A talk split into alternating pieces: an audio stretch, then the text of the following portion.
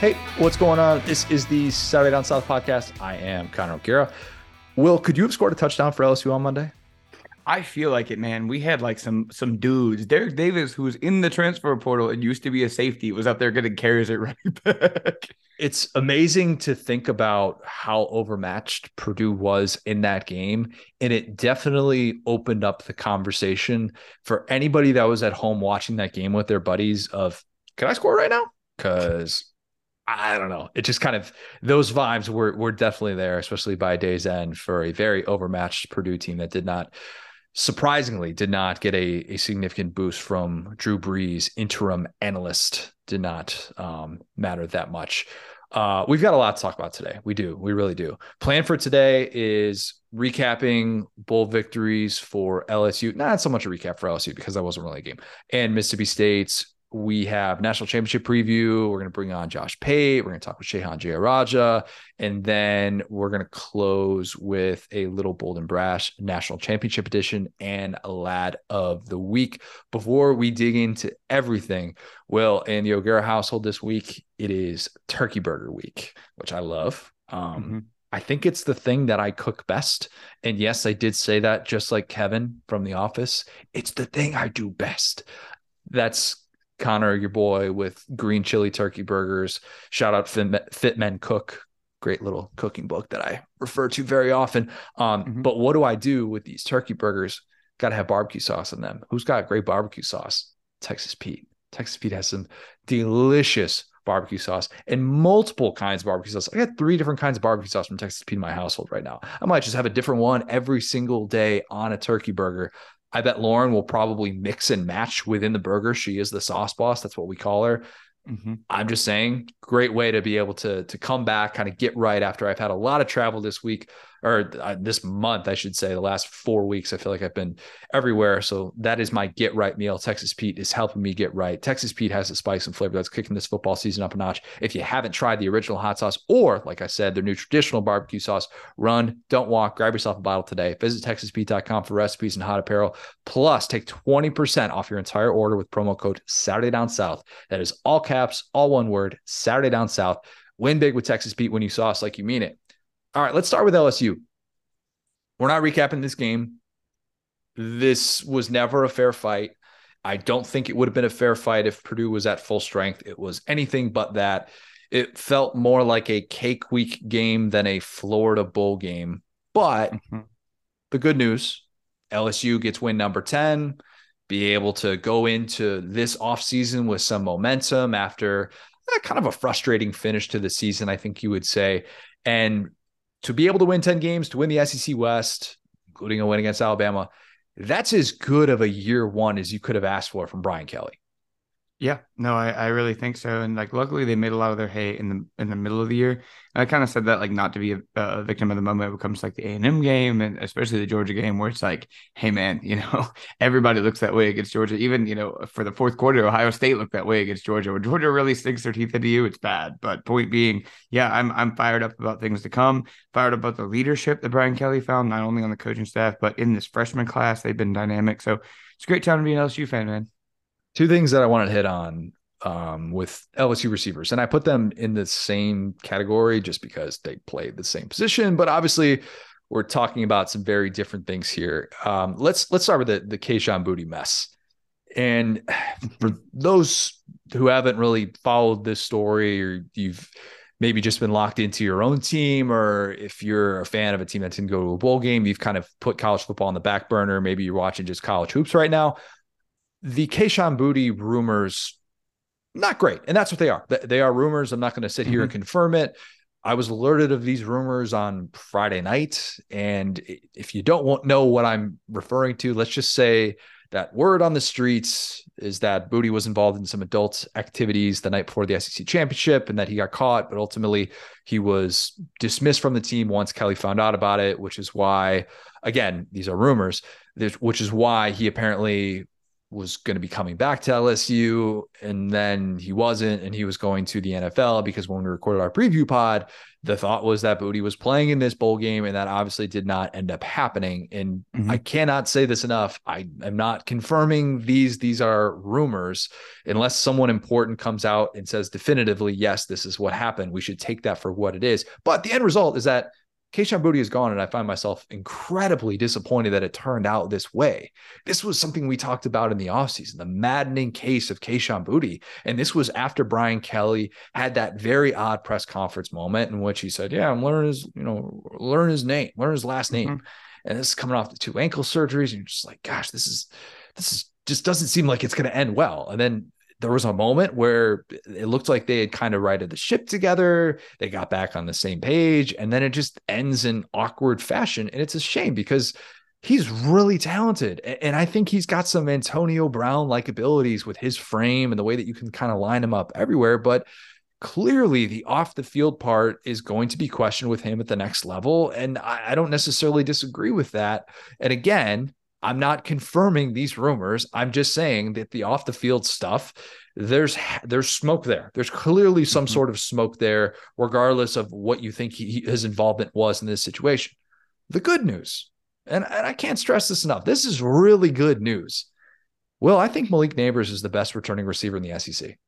I do. Man, it's crazy, right? Because those numbers just kind of, I hate to say they sneak up on you, but you know, early we talked about nothing but Kayshon Boutte as far as like returning offensive players because there just weren't a ton. Um, yeah, and it was like, yeah, a little bit. Yeah, right. Well, that's the thing. It's also like, so, gone. yeah, TCU enjoyer. Um, so point being, like, it was really like, okay, well, at least they have Boutte. And then, like you said, you know, they kind of struggle to get on the same page. And during that period of time, Jaray Jenkins was kind of the guy. Um, and Malik Nabers, obviously a strong week one, had like, you know, struggled with punt returning, which why is that guy returning punts? Who knows? But point being, like, you know, it, it it's kind of started off with Jaray Jenkins, and then it kind of like took Malik Nabers kind of took over at a point, and he just never really looked back. And I think that with Kayshon Boutte, it was like you know he was the big name guy, he was the guy who came in with a lot of hype, but you know it, he was not even I feel like LSU's second best receiver this year because Jaray was the leader in touchdowns, and Malik had nearly double his receiving yards. Like I thought it was like going to be like an 800, 600, 400 type thing. Nope. No, it's a thousand for Nabers and 500 for Boutte as far as LSU's receiving yards last year. So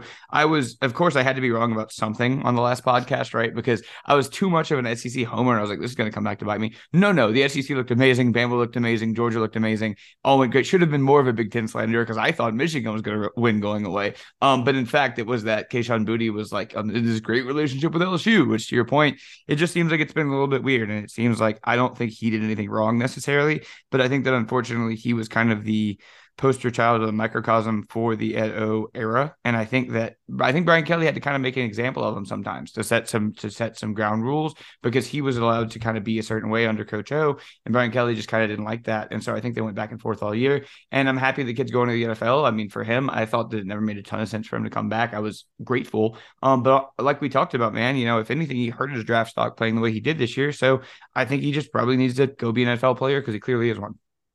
I came away from this situation thinking maybe it's just best for both parties that they're done with each other.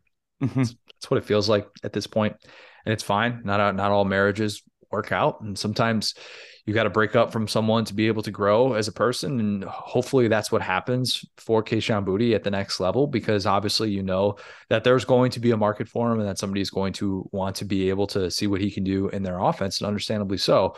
But LSU being able to move on, having a guy next year, a guy who um, there might not be five receivers in college football returning who are better than Malik Nabers. I haven't done a full top 10 receivers returning in 2023 breakdown just yet, but he's going to be pretty high on that list. And he should be because the more you watch him, and not just in the bowl game, because obviously he's against an overmatched Purdue team, but even what he was doing against Georgia, like this dude is making plays, man. The route running, the way that you can line him up anywhere, the fact that he had so much trust from Jayden Daniels and something that really was something that came on in that Mississippi State game, I thought. And then, mm-hmm. you know, it didn't necessarily have these big 100 yard games, but in those key moments, if you watched LSU, you saw Jayden really develop that trust in him. So I, I just think that that he's going to be somebody that LSU can rely on a lot. And I I I began to to kind of love his game the more that I watched him. Just stick him in the slot. You know, he doesn't have alligator arms. He can make plays on the outside. He can be physical enough to to win plays. You know, outside the hashes. I I just I, I think he's somebody who we're going to be talking about a ton. We should be talking about a ton mm-hmm. because mm-hmm. as it goes for playmakers, it, it does feel like there's a little bit of a changing of the guard in the SEC. And I know I said that with receivers coming into last year, and it feels like we're still at that place. We didn't have a lot of elite receivers in the SEC. And I say that knowing that Jalen Hyatt won the Biletnikoff Award as the best receiver in college football. But outside of that, mm-hmm it was kind of it was kind of tough to find like all right what is that second tier really look like. Cedric Tillman didn't stay healthy. And I'm sure that Tennessee fans listening to this are going to say best receiver returning in the SEC should be Bru McCoy. I'm going to have high projections for Bru McCoy. He might be coming to an all SEC team in the preseason from yours truly. But in terms of the best receiver in the SEC, the most proven coming into next year, I think uh, until we see things shake out with the portal, I think that's got to go to Nabers right now. It's crazy as it sounds. Dude, he finished second in the SEC in yards. Right. this is a shock to me. yeah. I mean, that, yeah. that that's the thing. Yeah. And I mean, it's crazy. Like looking up and down this list, it's like, hey, the SEC had a couple of good receivers. They all were on the same team. It appears. Uh, it appears that Tennessee had just had three really good receivers and not to like dump on anybody. You know what I'm saying? Like, loved Landers and the way he came on late. I think Tennessee or um, Ole Miss had two really good guys. Our boy Juice Wells obviously came on strong, but a lot of those were like late season risers from like tip to tail. Yeah. I mean, uh, it was obviously Hyatt at number one and, and Nabers was right there. So looking at next year, man, yeah, there might be some transfers in and out perhaps, but Wow, am I about to sell myself more hopium on LSU yes, receiver? let's do it. And as of this recording, Juice Wells has not announced if he is coming back for another year or if he's going to the NFL. I think there was that there was that like ominous Instagram post with the NFL draft logo, but we as of this recording, last I checked Twitter, we hadn't seen any sort of update on him. But I, I still think I would maybe give a slight nod to Nabers, and, and Wells would probably be the second one because of two guys who just played really well down the stretch, and their quarterbacks developed a lot of trust in them. So I thought that was a, a nice takeaway. Oh, he's definitely Malik Nabers is the best passing receiver returning in college football. That I think is is his own title. Like that ball that he threw over the middle, I was like, a little mustard on it. All right, that's not just a floater not to do like the the the inside baseball the LSU's receiver room, but that's the crazy thing. Like the way that they stockpiled receivers over this kind of class has been really crazy. Uh, Malik Nabers, like you said, a guy I love. Brian Thomas is like Peyton's favorite player. He's huge. He's like six five, plays bigger than that. And you remember the catch that Brian Thomas had against Florida that was ruled not a catch, but like the whole bench freaked out. And so like they have their big guy. They have obviously Mason Taylor, and then Aaron Anderson from Alabama. I think is going to be awesome. If he's only a punt returner, he's going to be the MVP of next year if he just doesn't fumble a punt. So LSU has a lot of really fun guys coming back. Let's talk a little Mississippi State. Um, mm-hmm. Mississippi State wins for the Pirates. It was a lovely time down in Tampa on Monday. It really was. I was really glad. And Will, you've been in some of these spots before where you're like, should I go to this game or should I go to this game? Mm-hmm. Especially during bowl season. I was pretty glad that it worked out that I was that I went to Tampa instead of staying in Orlando because the original plan was I was going to cover the Citrus Bowl in Orlando. Then obviously everything that happened with Mike Leach uh, they made the editorial decision to uh, to send me to Tampa, and it was it was cool. I mean, even though the game was a bit of a rock fight for for most of it, we still got a great ending. And sometimes with bowl games, that's about as much as you can ask for. And oh, by the way, when Marcus Banks returned that last play for for a touchdown to give MSU just that that wild cover with the mm-hmm. the lateral play, all that stuff. If you mm-hmm. watch the replay, I'm the dude in the blue shirt in the end zone who's about a foot from the Illinois player who slammed the wall after he couldn't track it down. Like, I kid you not, like I was like right there. And I'm thinking to myself, don't get hit by somebody, Connor. Or like I knew I was going to be on TV in that moment. And my entire goal was to stand my ground and just not run out of the way and just sprint like three or four, you know, three or four yards the other way. I, I didn't want to look like that guy in that moment because that's that's a bad look blocker charge. I was standing in there. I was, I was going to take it no matter what came my way. And if I dislocated mm-hmm. my knee for the fourth time, I dislocated my knee, or if I get another concussion, so be it. That's the price you pay for standing in those spots. But nonetheless, it was cool. Um, mm-hmm. very cool to be there to see what that game meant for Mississippi State. And it meant a lot. It really did. You see Will Rogers break down as the field goal goes in, and he was waving the Mike flag with the cowbell before and mm-hmm. after the game. I don't know who came up with that design. That was somebody within the Mississippi State athletic department, but that mm-hmm. that cowbell eye that's that's well done. That's that's chef's kiss right there. That that's I and I, I am not a fan of using someone's death as like a you know use it as like a marketing thing or something like that. But I, I just thought that was kind of like a cool little you know hat tip to to Leach to kind of make the the Mississippi State connection as well. And you saw you know all the different tributes. Pay, players were throwing on pirate hats after the game, which was a fitting transition from you know the helmets that they wore the the pirate flag helmets that they wore during that game and you can just mm-hmm. see the raw emotion after what's been a really taxing weeks four weeks for that program being able to come out with a win to honor their coach it was very significant i was talking to will rogers afterwards and i asked him what coach leach would have thought of of of that game and he got choked up And he said you know i don't i don't get to have a bad day I can't lose it at practice because everyone looks at me as the quarterback for leadership and I can't show those moments that I'm struggling. And, you know, to to be able to come out here and actually get a win, it meant everything. And it's kind of rare to see a quarterback in a post game setting like that be so vulnerable. And I thought he was. And Will Rogers just just owned it. And then you had all the other funny stuff that that happened afterwards. I was asking, I asked the Mississippi State kicker, um, who just has an all time name, Massimo Biscardi. I think that's how you say it. I'm assuming it is. I was asking him what uh, what Leach would have said to him if he had missed the game winner, which was 27 yards right down the pipe, and uh, he said um, Leach would have said, "I don't understand because it's not that hard." He'd say, "If I had any eligibility left, I'd go out there and kick it myself." That is what Leach would say. yeah, perfect. Yep. As much as this was about honoring Mike Leach, I also thought it was about kind of shifting to the Zach Arnett era and what Mississippi mm-hmm. State is going to become. This was a defensive minded performance, I thought, in, in, every way. And the defense was mostly excellent throughout the whole day. I mean, Illinois had a couple of nice drives, but outside of that, I mean, it was it was pretty slim pickings and they were pretty overmatched by. Eh, seven different guys get sacks. The TFLs were there, and Arnett wasn't calling plays in this one. Uh, between like all the like, yeah, that, that was that was an interesting revelation. Players didn't even know about that too. They, they had no idea. Jett Johnson didn't know until the fourth quarter of that game Jett Johnson, like the, the linebacker who's like taking all the signals. Arnett was doing the signals, and then Matt Brock, who was promoted actually to defensive coordinator, he was the one that was calling the plays. Arnett realized during this process, he's like, I don't have any time to study Illinois. I, have got so many other things to worry about right now. Early signing period to probably played a part in that, but all the stuff, you know, with with transitioning to the CEO figure uh, of the program, I thought it was great awareness on Arnett's part to realize like I shouldn't be calling plays for this game. No, I, I don't I don't have time. I, I, don't have time. I can give that to somebody else. And then it worked out really well. I mean, I, I think his time as a head coach is going to be determined by personnel decisions, just like that. And not so much if the 335 is going to be effective on a weekly basis. There will be other big picture decisions that Arnett needs to be able to own and have the right sort of awareness to be able to use his best judgment. And I, I, I was telling you before, I had a funny little post game interaction with him. Um, some parts I can share, and then some parts I can't. I'll save those. Mm-hmm. I'll save some of that for off the record. Post game press conference, I got a question in early, and then about five minutes later, I had another. So there was probably three different times that I tried to ask it, and someone talked over me. And so he finally gives me a look, like, "All right, I got you next." And then he answers the other question, and then he just points at me, and I wait for him to point at me to be able to go and answer that question. So afterwards I was chatting with um, the Mississippi State media relations staff, and uh, Arnett Arnett comes up to me and he goes, "You got hosed, man." he was right. I did feel like I got hosed, I, and I told him I was just being a Midwest beta guy in that spot, and. oh.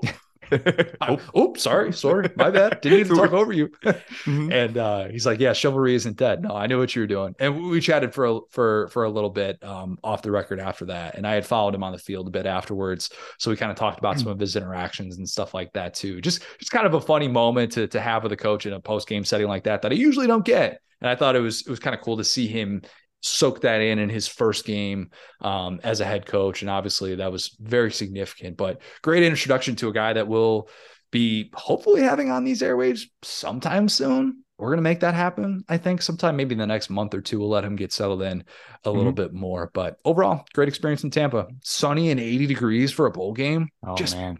Oh, be nice. Dude. Actually, you're battle tested. I can't even say that to you because you were the one freezing a couple weeks ago. So that's a, a real redemption story for you.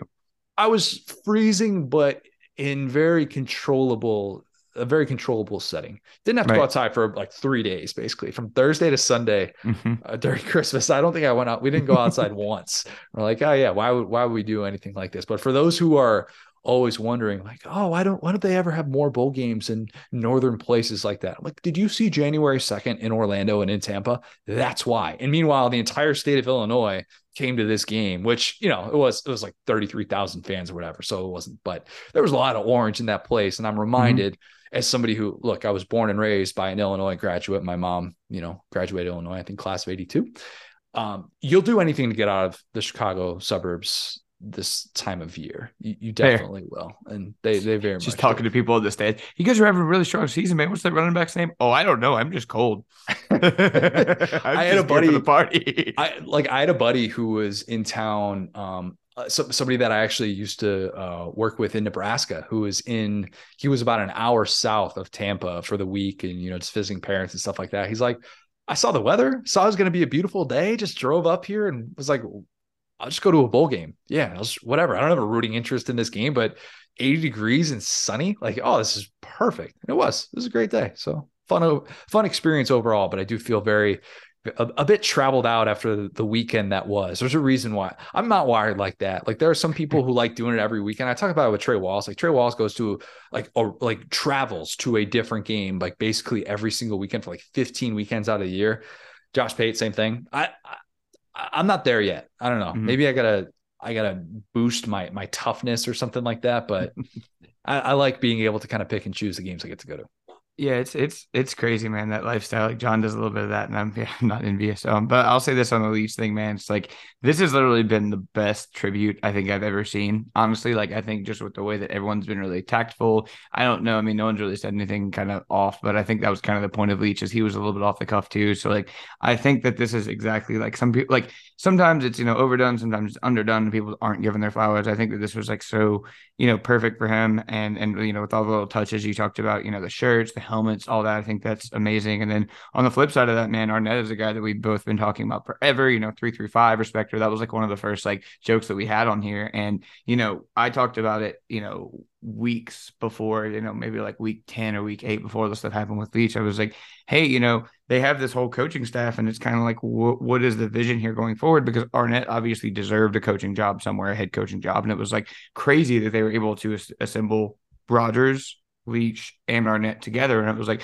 you know, how's this going to end? Like, is there, we getting another year of this or whatever? And I mean, it's cool to see kind of that seamless transition to your point about Arnett is not doing the uh, the Dennis Allen and still calling plays and trying to be involved in everything. He immediately is like, you know, I'm the head coach. I'm a steward of this program. I got to get all these guys figured out with all their plans and everything. I got to do that. So I'll, I'll, give him like you know a big amount of respect for that. And, and to your point, it's like you know the the air raid stuff can come and go, but the defense I think Mississippi State has been kind of their backbone. And I think this this um this bowl game is like a really good example of that, where it's like you, know, you got all these moving pieces. You got this. You said seven guys with a sack. Seven different guys with a sack in that game. Yeah, yeah, that's crazy. And and then like as a Mississippi State fan, it's like you're obviously in a really sad place, you know, from losing your coach and everything. But this guy, I think is the real deal, man. Arnett. I think that this is not like the whole like oh we're gonna promote the interim for morale. It's like this is a guy no. who's gonna yeah. get a head coaching job soon. And like I said, it was like all about how long they could keep him because I think I mean, it would have done nothing for him to go be the DC at Ohio State or something because he literally was, I feel like, getting ready for one of these jobs. So, and you can see that kind of the way he's conducted himself. You can see that, you know, we were joking, like, you know, we're not joking, we're just kind of talking about it's like, I haven't really heard him interviewed, and State didn't really let him, you know, talk a lot. And it's like, man, like when you finally hear him talk, it's like, this is a guy that's really thoughtful. This is a guy that, you know, isn't like a football jock head guy. It's like a guy who kind of thinks big picture. So I'm really as, as sad as the end was. I'm, I'm excited for the next chapter of Mississippi State football. Yeah, I, I think Mississippi State fans should feel pretty good about this, and um, given the circumstances, because it could be so much worse. But mm-hmm. I, I've I, have come away pretty impressed with Arnett and just watching him these three years. Now it's my first sort of in person um, interaction with him, but I, I like how self critical he was. I was mm-hmm. locked into him on the game winning field goal. I didn't even watch. I didn't watch the kick, which was like literally like right next to me.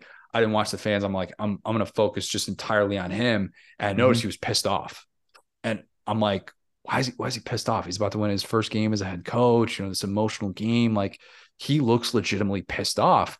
And I asked him about it afterwards, and one of the things he said was like, I I messed up the timeout.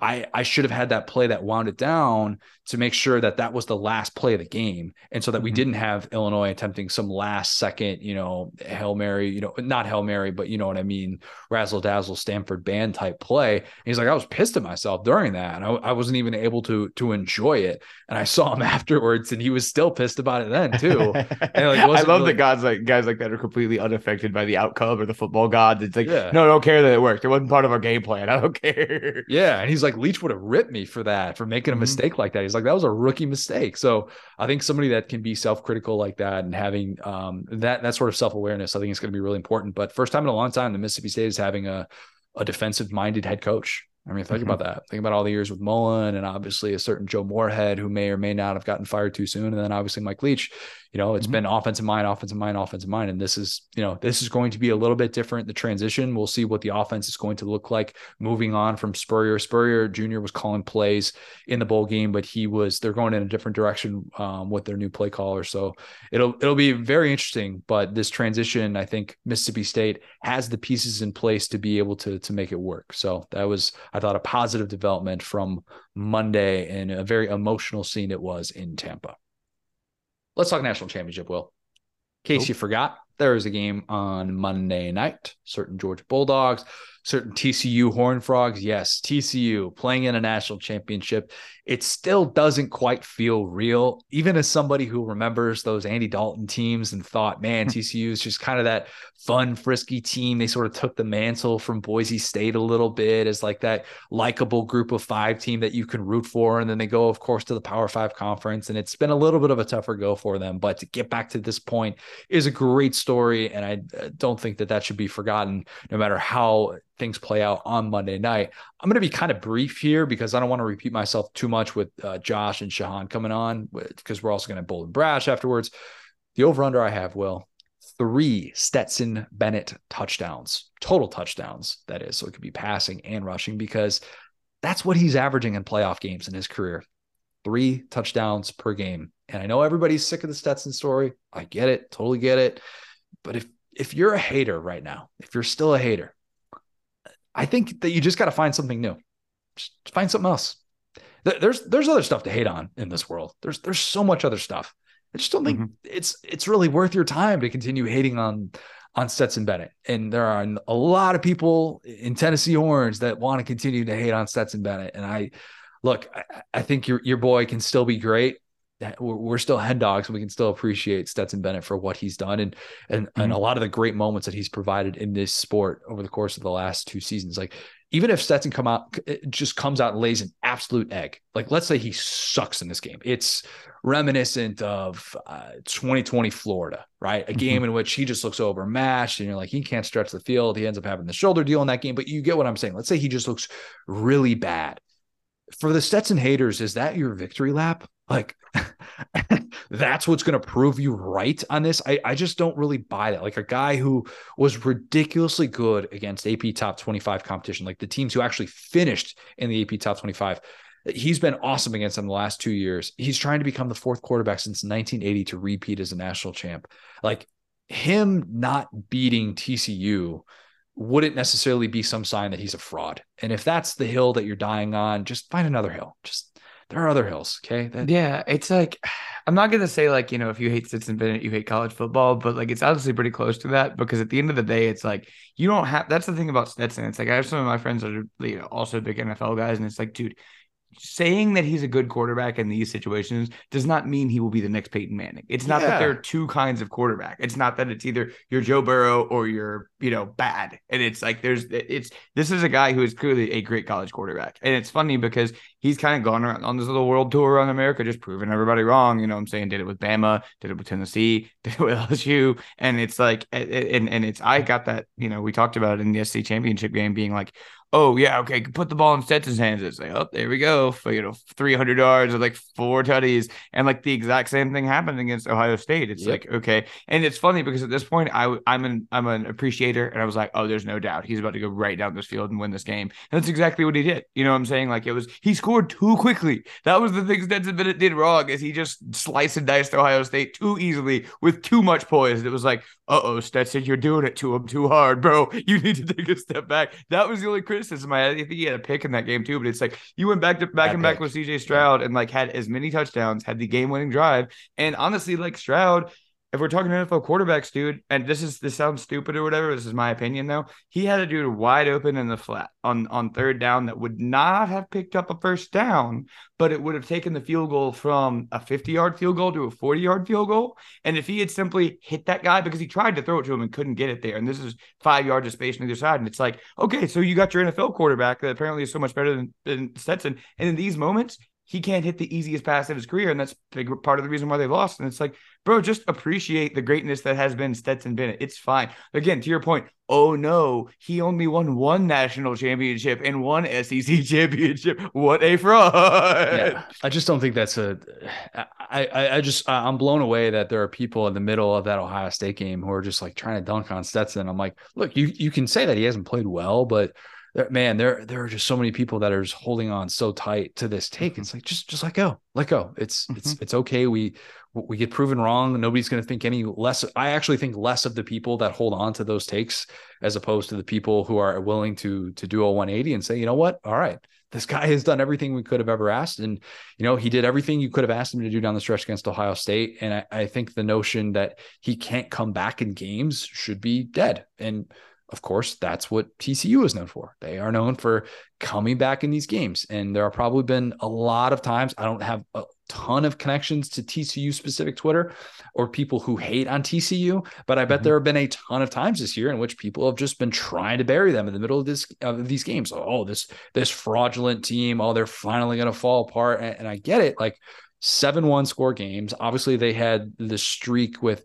seven consecutive games decided by 10 points or less. First team to do that since 1975. Shout out to the Gerald Ford administration. I mean, they were trailing or tied in the fourth quarter five times this year. And that doesn't even include games that they were ahead by like three in the fourth quarter, right? Just trailing or tied in the fourth quarter. Usually teams that make a national championship don't play with fire the way that TCU has, but to their credit, they've found a way each and every week to be able to prevail, with the exception of obviously the Big 12 championship against Kansas State. Defensively, you know who they weren't trailing or tied against? Huh, Connor? The Michigan uh, Wolverine. you know, that's a good point. That's a great point because games like that are they're not even part of that that stat. The right. Like the, the, five times in, in the fourth quarter of of tied or trailing that's that's kind of the amazing thing. And it, that was the ultimate water's going to find its level. TCU gets out to a, a big lead early. What do I do with my hands? And then, of mm-hmm. course, Michigan comes back and makes it a competitive game. But that's just who this team has been. And defensively, I don't think we should assume that Georgia, the same Georgia team who dominated Tennessee, is going to be on full display against TCU, a TCU offense that's plenty explosive. And if you disagree mm-hmm. with that, tell me why eight of Georgia's 15 passing touchdowns allowed this year came in the last two games, right? They, have shown some vulnerability in these spots. They absolutely have. Quentin Johnston is a really, really similar player to Marvin Harrison Jr he is. And we'll talk about that in both of our interviews. But like the, the usage with him, I even did the breakdown of percentage of snaps played out wide, percentage of snaps played in the slot. It is nearly identical with what those two guys do. And the mm-hmm. way that obviously their teams like to be able to use them, different schemes, slightly, of course, but they're still really similar. And we just watched what happened with Marvin Harrison Jr. against Georgia. I think I think Johnston has a big day. I do, and honestly, I think TCU's offense has plenty of big moments. I I, I think if you're hoping this is going to be some like 28 to 7 Georgia win, I I think that's a bit ambitious. Let's remember the loser in the college football playoff national championship has averaged 25 points a game. Okay. Mm-hmm. The loser has averaged that much. So if Georgia does that, it'd be darn impressive. And I would sing their praises. And this would be Tennessee all over again. It surely would. But I don't think it's realistic because in consecutive games in which there was a four week layoff and Kirby was determined to make those adjustments, and he talked about it in the post game after Ohio State. We played man, we played zone. Things just weren't really working for us, and they played a lot more bend but don't break than the impose their will style that we've seen so often from them. But mm-hmm. in consecutive games, like Kirby just kind of lacked those answers. And, you know, I think Max Duggan is more mobile than CJ Stroud, or at least he's more willing to use his legs. That is not deniable. I mean, CJ Stroud, like he is this weird case of a guy who, when he starts to run, he looks like he wants to do anything but that. Yeah. But against Georgia, he was great and he mm-hmm. was more than willing to do that. But with Duggan, it's it's going to feel different. The offensive line for TCU has been really good. TCU has only let up two sacks total in the last four games. And I think that he's going to be a really difficult guy to contain. But having said all that, and having been definitely somebody who I think has been more of a TCU appreciator as the season has progressed, and I have found myself saying the selection committee needs to value their resume and, and what the, what they have done in, in a Power Five conference with a nine game conference schedule is really really impressive. As much as I believe all of these things and believe Sonny Dykes deserves so much credit, I can't pick against Georgia. I can't. Mm-hmm. I, this year's team isn't as good as last year's. I don't. I don't think even if they win this game, that'll be the case. Despite the fact that they would have the un, undefeated record, obviously, and to go mm-hmm. 15 and 0 is an unbelievable feat. But I think what this year's Georgia team has shown is that they can beat you in more ways. They they really can. Remember the stat that I brought up before the Tennessee game. Remember this stat, Will. Georgia had rarely played in shootouts. They hadn't played in a game in which both teams scored more than 30 points since the Rose Bowl, of course. That was the last time. And you think about the way that football is played in this era. And that's that's 5 years going between games in which teams scored 30 points. Both teams scored 30 points. For the SEC championship, the record, okay? Under Kirby Smart, Georgia was one and nine in games when it allowed 30 points and 73 and six when it held a team to less than 30 points. What's Georgia yeah. done in each of the last two games, Will? Wow, yeah, 30 points.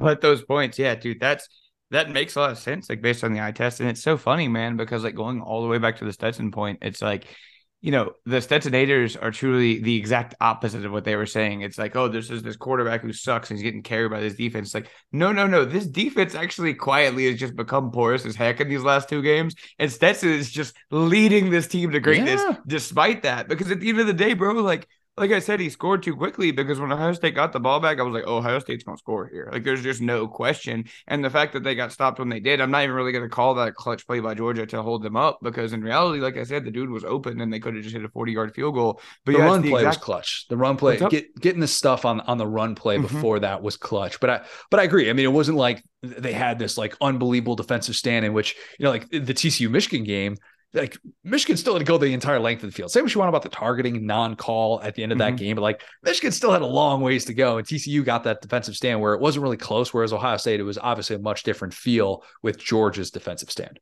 Right, 100%. And that's the thing. It's like that's kind of the direction that Georgia has changed in is that their defense, objectively, you know what I'm saying, has, has it, it, took a step back from last year. And we were kind of wondering when we would actually see that because we didn't see it against Tennessee. Like, but it's just, it's fine to lose to Kobe Dean and Jordan Davis and like the number one pick and lose all of those guys and get a little bit worse. And like finally, we're starting to see it. And it's like, well, now Stetson Bennett's, you know, got two houses with mortgages and four kids and his whole time in college has been is now helping you. It's like he's this veteran guy who knows when to take the five yard check down, when to lead his offense down the field, and he's not out there just pressing the way that Jake Fromm used to. It's like, no, no, like this is what you want in an old veteran quarterback is to understand what his defense is giving him. Do you remember when it seemed like Georgia's only explosive passing plays was a back shoulder fade? Do you remember that? It oh, wasn't yeah. that long ago. It really mm-hmm. wasn't because it was it was the Jake Fromm offense, and that's that's what they used to hang their hat on. I, I think mm-hmm. Todd. I, I think I truly think that Todd Monken is one of the most underrated hires of probably the last five years in college football, and what he did to overhaul that offense. Like I give Stetson his credit, but some of the looks and the the ways in which they can get guys open, it, it's just so different now mm-hmm. compared to what it used to be. And that's such a great feeling when you can actually see your team evolve and take that next step, that coveted next step, because we saw for so long how limited it felt like that passing game was. And it didn't feel like it should be so limited. And this group, I, I, think, has bucked that trend. And that's why they've been able to come out and win these games that are shootouts and do something that in my opinion, the previous version of Georgia couldn't do. And maybe even, and look, don't kill me for saying this. I'm not entirely sure the 2021 Georgia team wins that Ohio State game. Is that a take? Um, yeah, I mean that's exactly the kind of games that they would struggle in. That's what the Bama game was, where a quarterback was just like, "Hey, I'm about to sling it," you know what I'm saying? And their their defense was obviously better, you know what I'm saying? But I think that their I think that like I said, their offense has made up for it. And you know the funny thing is talking about Monken, this is a point that I think gets underappreciated with him is that you know, I'm not going to do the boohoo Georgia's talent thing for sure. Do not think this is boohoo Georgia's talent. The receivers just aren't good this year. It's just, it is what it is. You know what I'm saying? They have Ladd McConkey, who's fine, but again, his name was Ladd McConkey. He's fine. You know, like he's had, he had the Kent State game, which was rough, but overall, he's been a fine player. But we've seen, you know, Alabama not have good receivers, and suddenly you can't get, you can't get the ball out of Bryce Young's hands. It just doesn't work. And it's like, hey, part of being an offensive coordinator, not a recruiter, is saying, here are the dudes that we have, here the Jimmys and Joes that we have. How can I execute? And this is a masterclass in you have good tight ends and not much else and Stetson Bennett. Like if you think about how the outcomes could be for this offense with the personnel that they have, that's the thing. It's like to your point, they're getting these explosive plays and it's not just like you know these great receiver, good receivers that they had. Um, why can't I think of old boy's name that's from Hoover that's now on the Steelers? George Pickens. Yeah. Of course, George Pickens was like a physical freak. Every time he was on the field, he was not out of the lineup, so their offense was inconsistent. Now it's like, dog, we don't care who you are. We're gonna get you open in the middle of the field. Someone's gonna be falling down trying to catch you. You're gonna gain 20 more yards. Get two guys to bring you down, and that's our. And it's it's not we got to run. You know, tr- we got to run these certain concepts because that's what football is. It's like we're getting into the end zone, dog. Go ahead, try to stop us if you think yeah. it's easy. I did a pregame video with Marlar ahead of the, the Peach Bowl. And one of the things he said, Who's the X factor for Georgia? I said, AD Mitchell.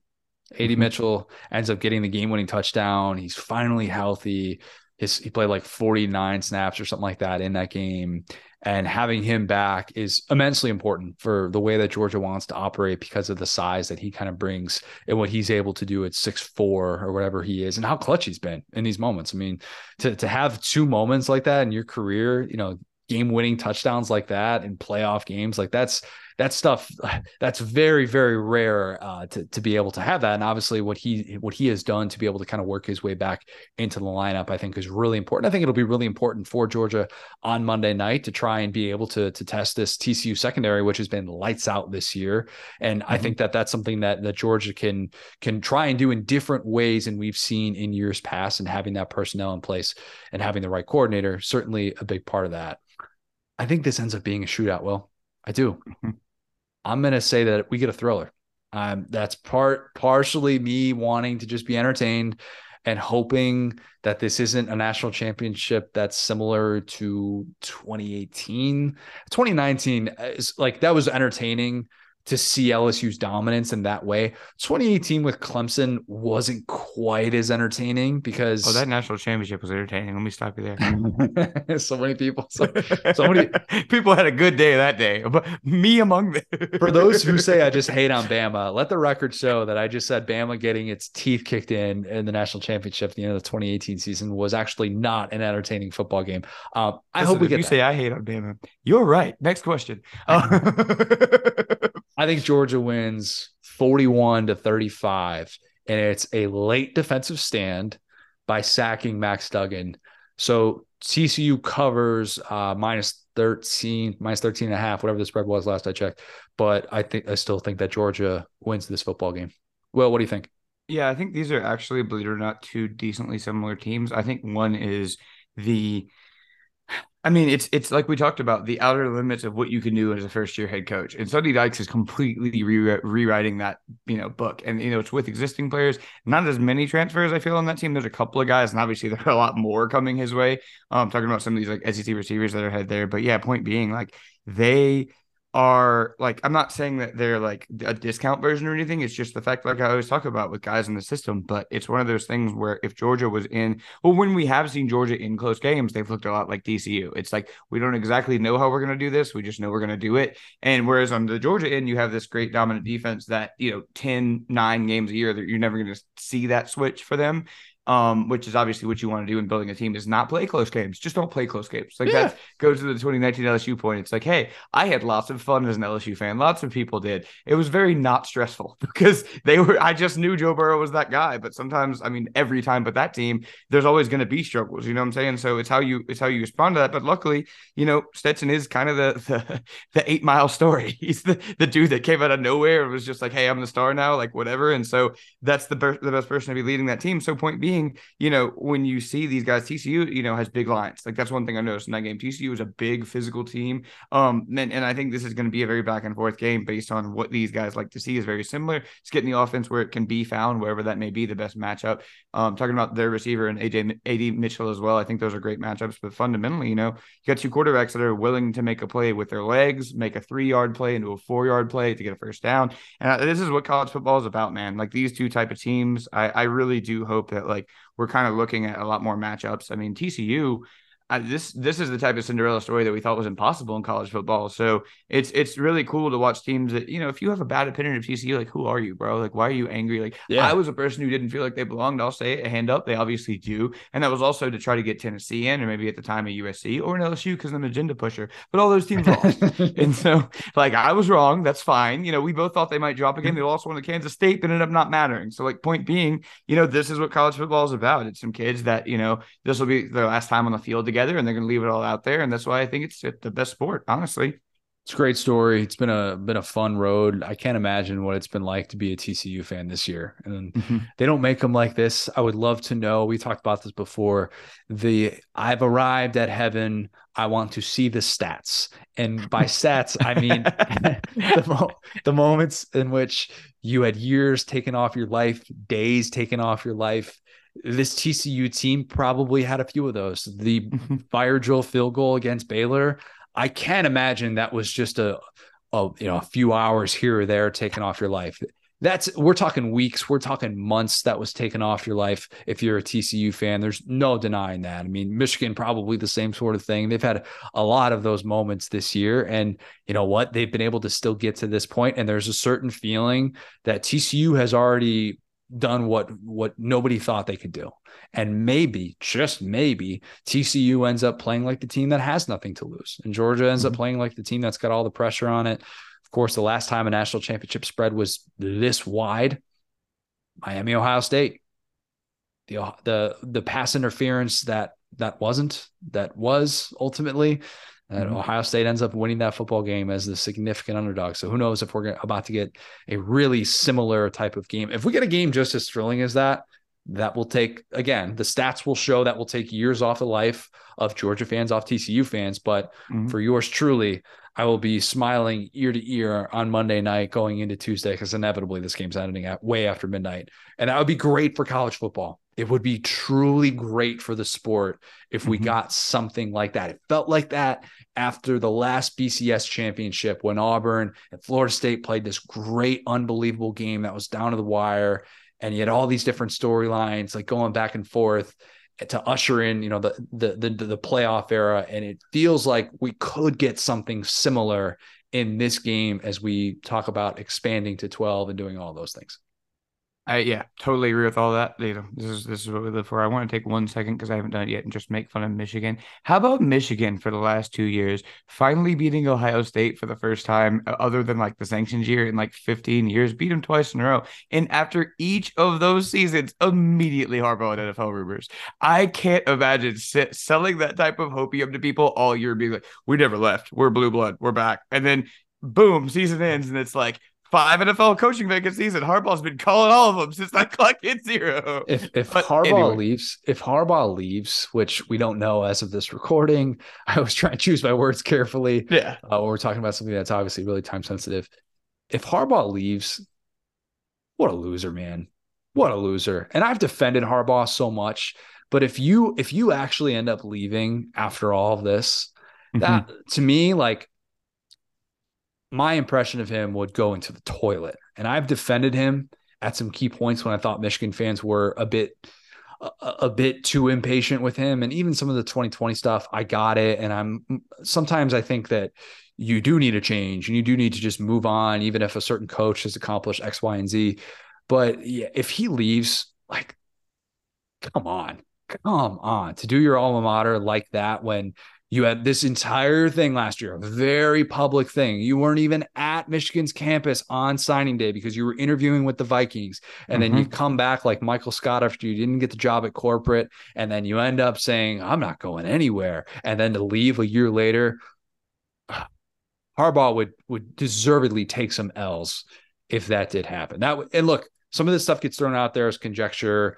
Agents like to be able to throw this stuff out there. So like I, I understand kind of all this. Even you know, rival agents will throw this out there. They'll feed mm-hmm. something like that, a scoop like that. But if he goes, man, what a kick in the teeth. This, this actually, this, this like Ohio State victory, this entire thing for Michigan has really tested the Ohio State is our Super Bowl. Mm-hmm. If Ohio State's really your Super Bowl, then the playoff is just gravy these last couple years, right? The Big Ten championship, that's just gravy. If it's just all about beating Ohio State and beating your rival, and that this rivalry really is the best in all of sports, like you always talk about, and it's your Super Bowl, and that means more than everything, then you have nothing to be disappointed with, right? Mm-hmm.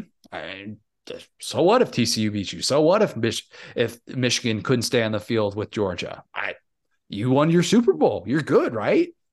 Right. Yeah. I mean, that's the whole like, you know, people do what works for them things, right? When you can't beat Ohio State, then it's like the biggest deal in the world. But then suddenly when you do it, you lose the next game. It's like, oh, all the matters in Ohio State.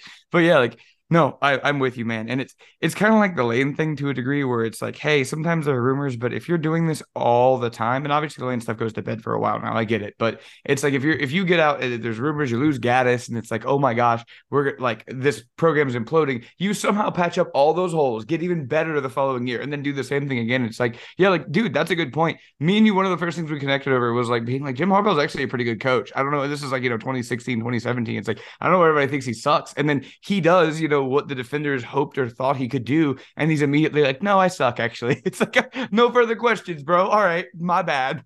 I just don't get that. I just don't like. I understood it.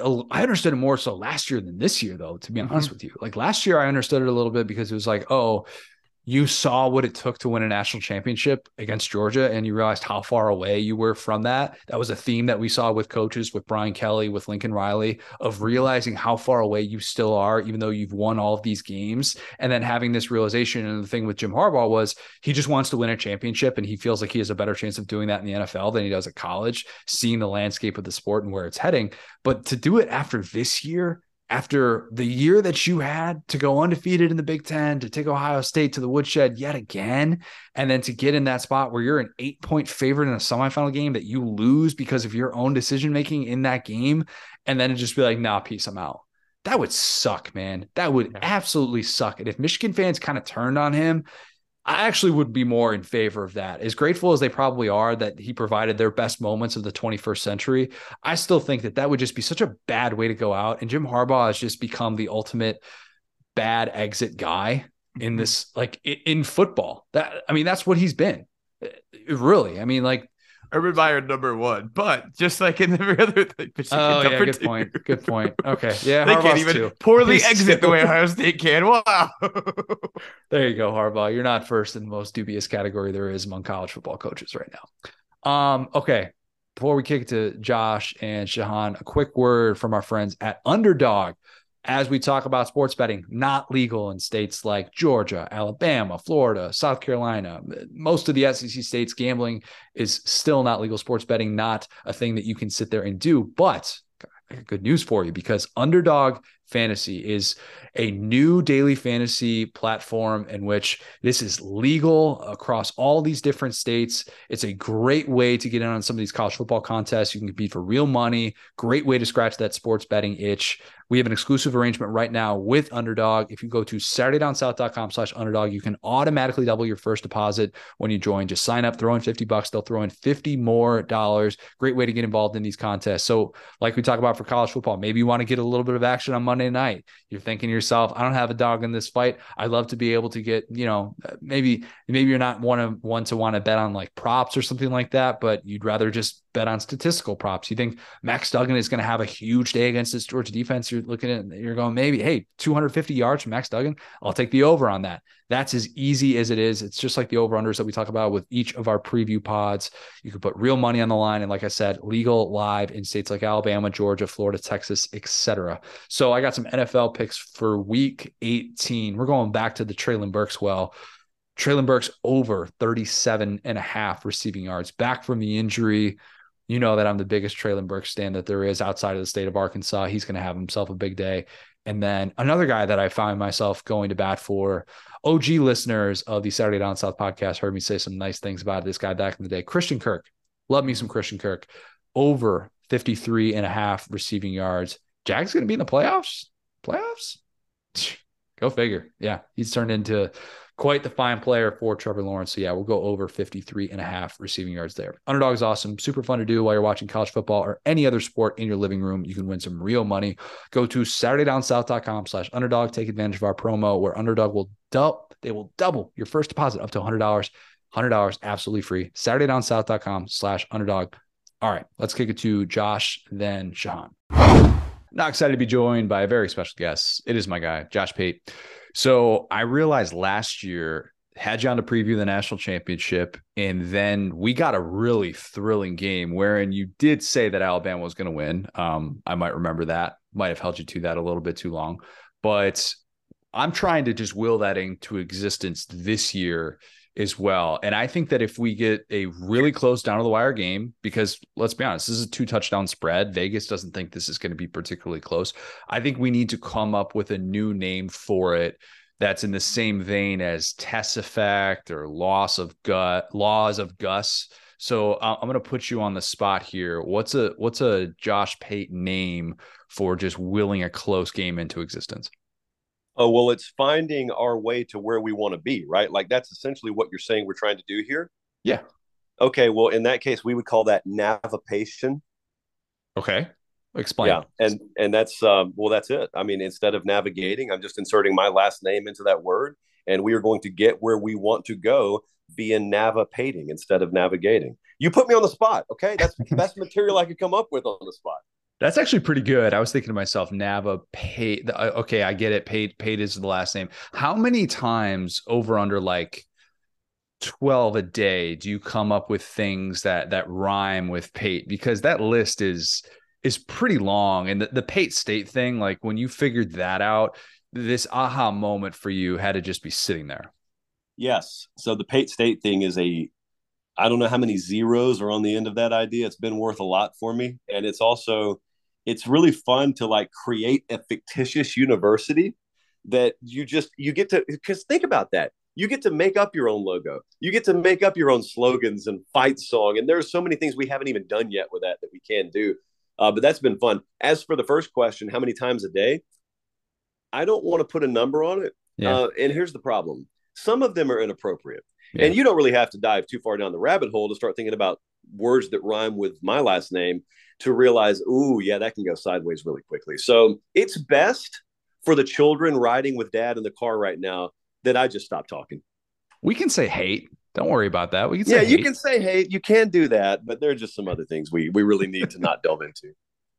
All right, let's let's talk national championship. It's pretty amazing to think about how much the conversation has changed with Kirby in the last 13 months because before last year's Orange Bowl, there was legitimate debate. Uh, all right, is is he ever going to get over the hump? Is he going to be in this Lincoln Riley camp? And now, when I was ranking 21st century coaches, and I put him slightly behind Dabo, which you know we're not projecting here, we're just looking at current context. I, I've got people in my mentions call me crazy for saying, how could you possibly put him behind Dabo? Even though it's like Dabo went to six playoffs, he went to four national championships, he won two of them, handed Saban his biggest blowout ever. Like people forget these things. I'm not asking you to project here and now, but would you rank Kirby ahead of Dabo just among 21st century coaches? No, no. If we're talking about resume and basically trophy case, if we're looking backwards, no. That's pretty common sense. Now, if we're looking forward, I'd put him above Dabo in a heartbeat. Yeah. Uh, because, and look, I'd also put Ryan Day above Dabo. And that's really where I get some flack. And I've said that for two years now. It's not disrespecting Dabo. I just happen to think highly of Ryan Day. And what's interesting, as you mentioned, Ryan Day is in present day what Kirby was like 13 or 14 months ago. Ryan Day is now, and I'm not, these are not my thoughts, trust me, but the thoughts of many are Ryan Day's now the guy who can't win the big one, the guy who squanders talent. It doesn't matter how well he recruits if he can't get over the hump. And it's, it just goes to illustrate again a point I try and make as frequently as I can. There is such a big difference in cannot versus have not. And there's a lot that has not happened that people think cannot happen. Uh, Kirby has not won the big one. That's how they should have said it this time last year. It wasn't that he cannot, it wasn't that he can't beat Nick Saban. He just hasn't beaten him. Well, now he has. And now there's a lot of hypocrisy. I'm not putting this label on your forehead, sir, but I'm saying there's a lot of hypocrisy out there in the community now, if you'll notice, that has taken such a radical pendulum swing towards trying to bite someone's head off if they ever criticize Kirby Smart. And that's the same crowd that was leading the parade, that was singing in unison the chorus of Kirby can't get it done. Kirby's overrated like 13 months ago. So, with all due respect, earmuffs, kids, shut up to anyone who tries to tell me that. Has Kirby forgiven you yet for sleeping through the interview that you had with him at SEC Media Days? it's forgiven, but it's not forgotten. It, it's certainly it's always in the room. Anytime we speak, anytime he's around me, it's kind of like, I mean, I would imagine like if there is infidelity in your relationship, and you have a heart to heart with your partner, and all is forgiven. I don't think either one of you are under the illusion that it's forgotten. And so, anytime there's a fight two months down the road, and that person who you wronged looks at you in a certain way, you know what that look means. And that look means, do you have any idea what you've put me through? You seriously think you're about to get mad because I'm seven minutes late to a dinner? There's no way I'm about to listen to this. And that same look can be given by a coach when you have him show up to SEC media days an hour ahead of schedule to do an interview with you and you are still in bed when he gets there. Believe it or not, that can happen. What's the least paid state thing you've ever done? I think. I think I think academic expulsion or at the very least probation is what I would be on at that point. Oh man, tough look. But I, I imagine you have bounced back and you said, "All right, we're not sleeping through any more interviews. We're gonna we're gonna make sure that we're there. We're in the places that we need to be." Um, you you've done something. You you've probably gotten forgiveness from Kirby, like you said. I, I, think you've also gotten forgiveness from the the pro Stetson crowd, which again, like we talk about with Kirby, these things change on a dime with so many people and so many people that were saying he shouldn't be the starter, JT Daniel should be the guy, are now like, why isn't he getting more respect? Blah blah blah. You admitted you were wrong about Stetson, and I, I've admitted that to a certain extent as well. But can you explain like what exactly you were most wrong about?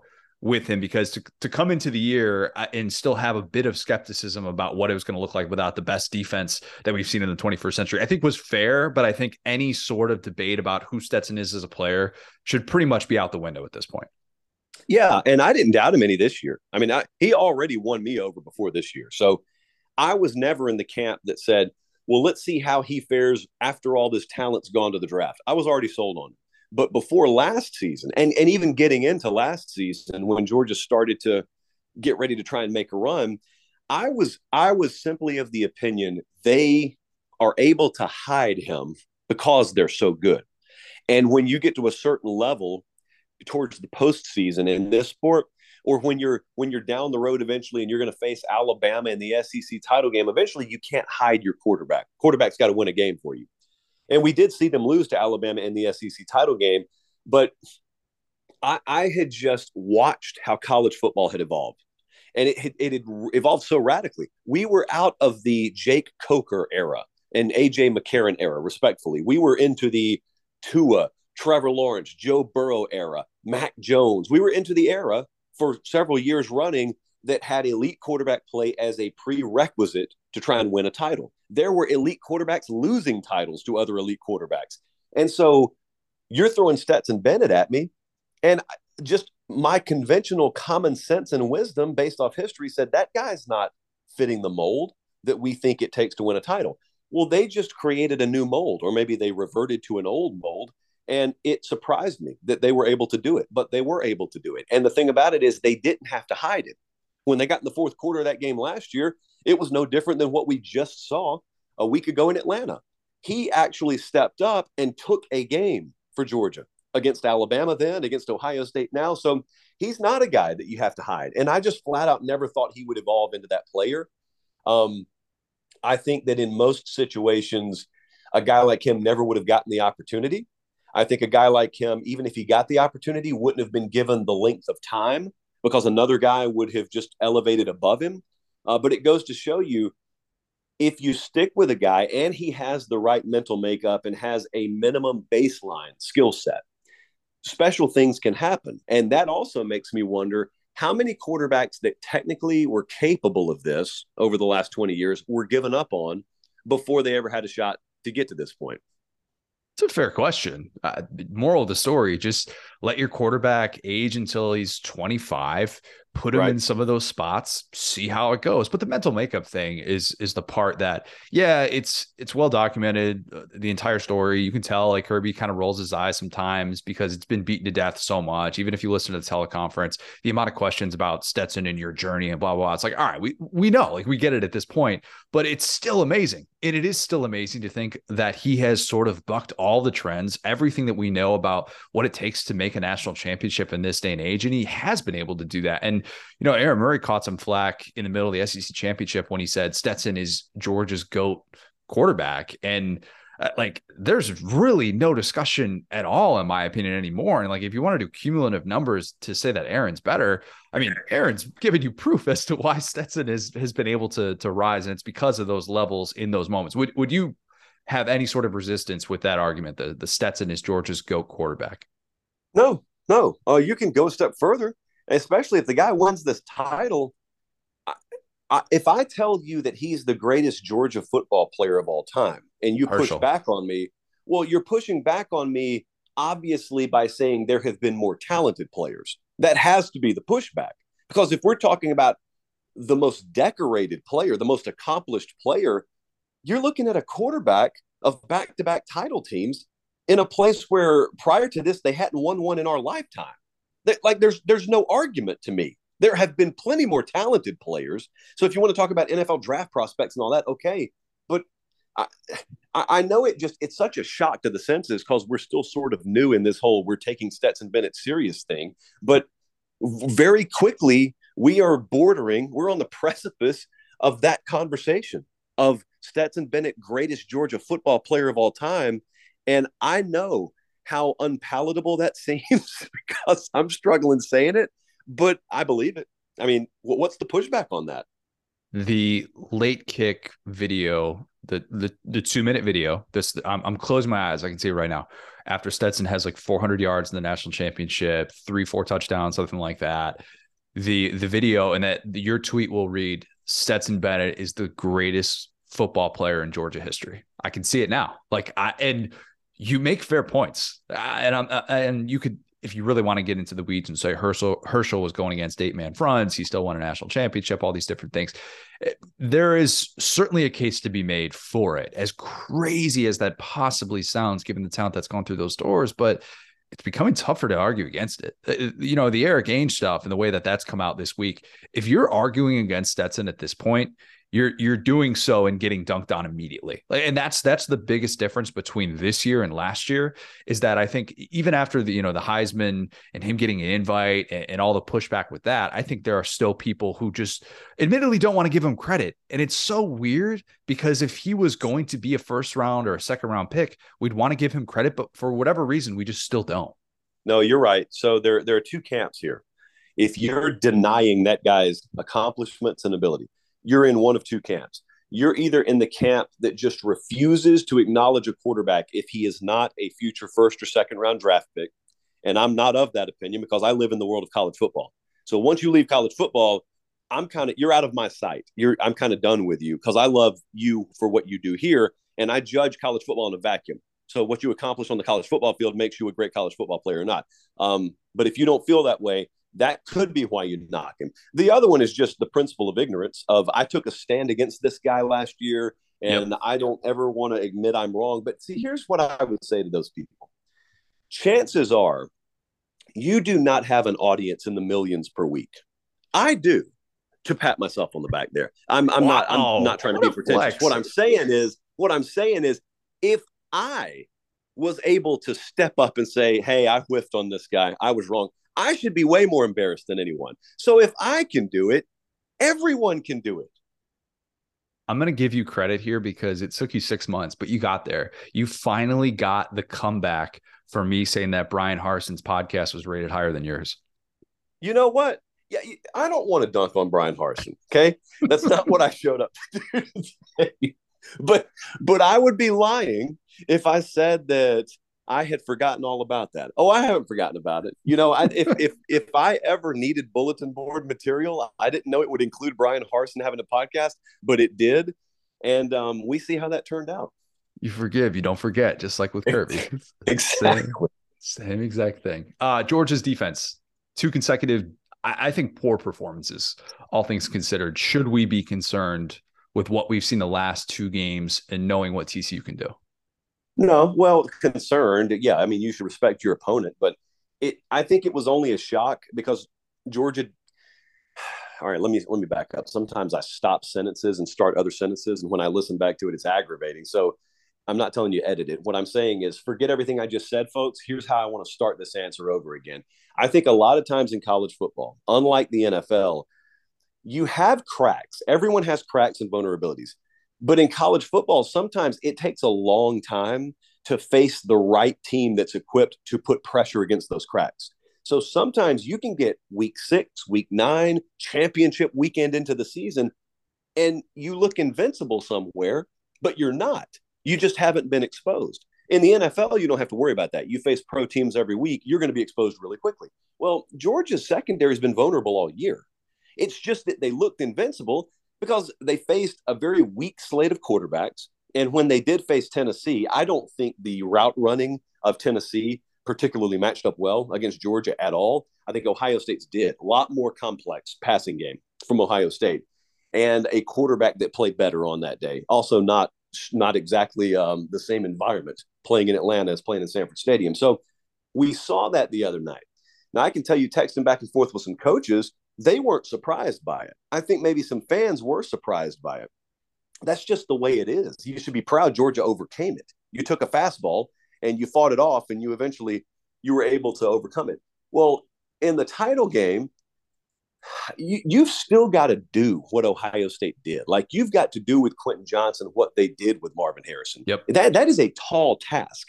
And what I will say is I'm interested if it takes 45 if it takes scoring in the mid 40s for TCU, or if they're able to figure out a way to do against Georgia what they did against Michigan, if they if they figure out a way to force some non-offensive points and force some turnovers, which Georgia's prone to do, they've been very prone to it this year. That's how you flip that game. It's not a track meet. It's not trading points shot for shot. It's it's stealing a possession per half. It's winning the turnover battle, and it is scoring non-offensive points. And then if you can do that with coupling uh, big time games from Quentin Johnston and Max Duggan. That's how you pull that upset. The Quentin Johnston, Marvin Harrison comp, I, I think, is there, even though obviously they play in in different schemes.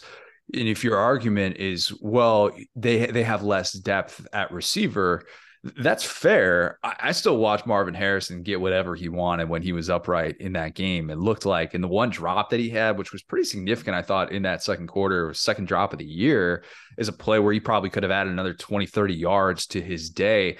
And I kind of wonder if you're if you're Georgia from a game planning standpoint, do you play that press man? Do you play it on the outside, or do you let him operate with space underneath? Because the biggest play that Quentin, Quentin Johnston had in that game was that little underneath play against Michigan. He does that little start and stop thing, and boom, he's gone just like that. Do you think that Ohio State exposed what Georgia has been vulnerable to, to, you know to allowing and is this or should we just ex- assume that Quentin Johnston is going to get his I guess is my my my way of asking that because I didn't see anything to suggest that Ohio State was going to be stopped with Harrison in that game from Georgia. Yeah, I think he's going to get his. Now, yards after catch is what you can't be letting him get. Um, I don't think Georgia has a player that can match up one on one with him. I don't think they have that kind of corner this year. Uh, what they do have in the aggregate is they've got a defense that's good enough, should they choose to game plan and roll coverage towards Quentin Johnston, that can hold their own. Now, we say that assuming George is going to score themselves. So if it's a game where you got to hold TCU under 20, well, that's a different chore. But if I assume George is going to score, you just have to be opportunistic.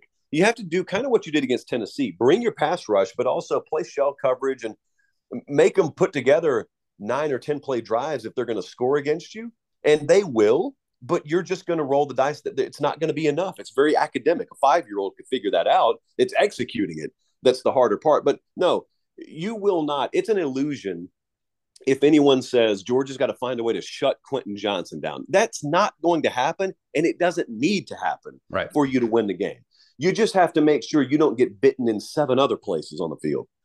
If TCU wins this game, it could sort of breathe a bit of life into the notion that more teams can win a national title than what really the entire 21st century has told us. A five and seven team who replaced its statue coach, uh, who ranks number 32 in the country in the talent composite rankings. They're not supposed to reach this point, and it hasn't happened in the playoff era.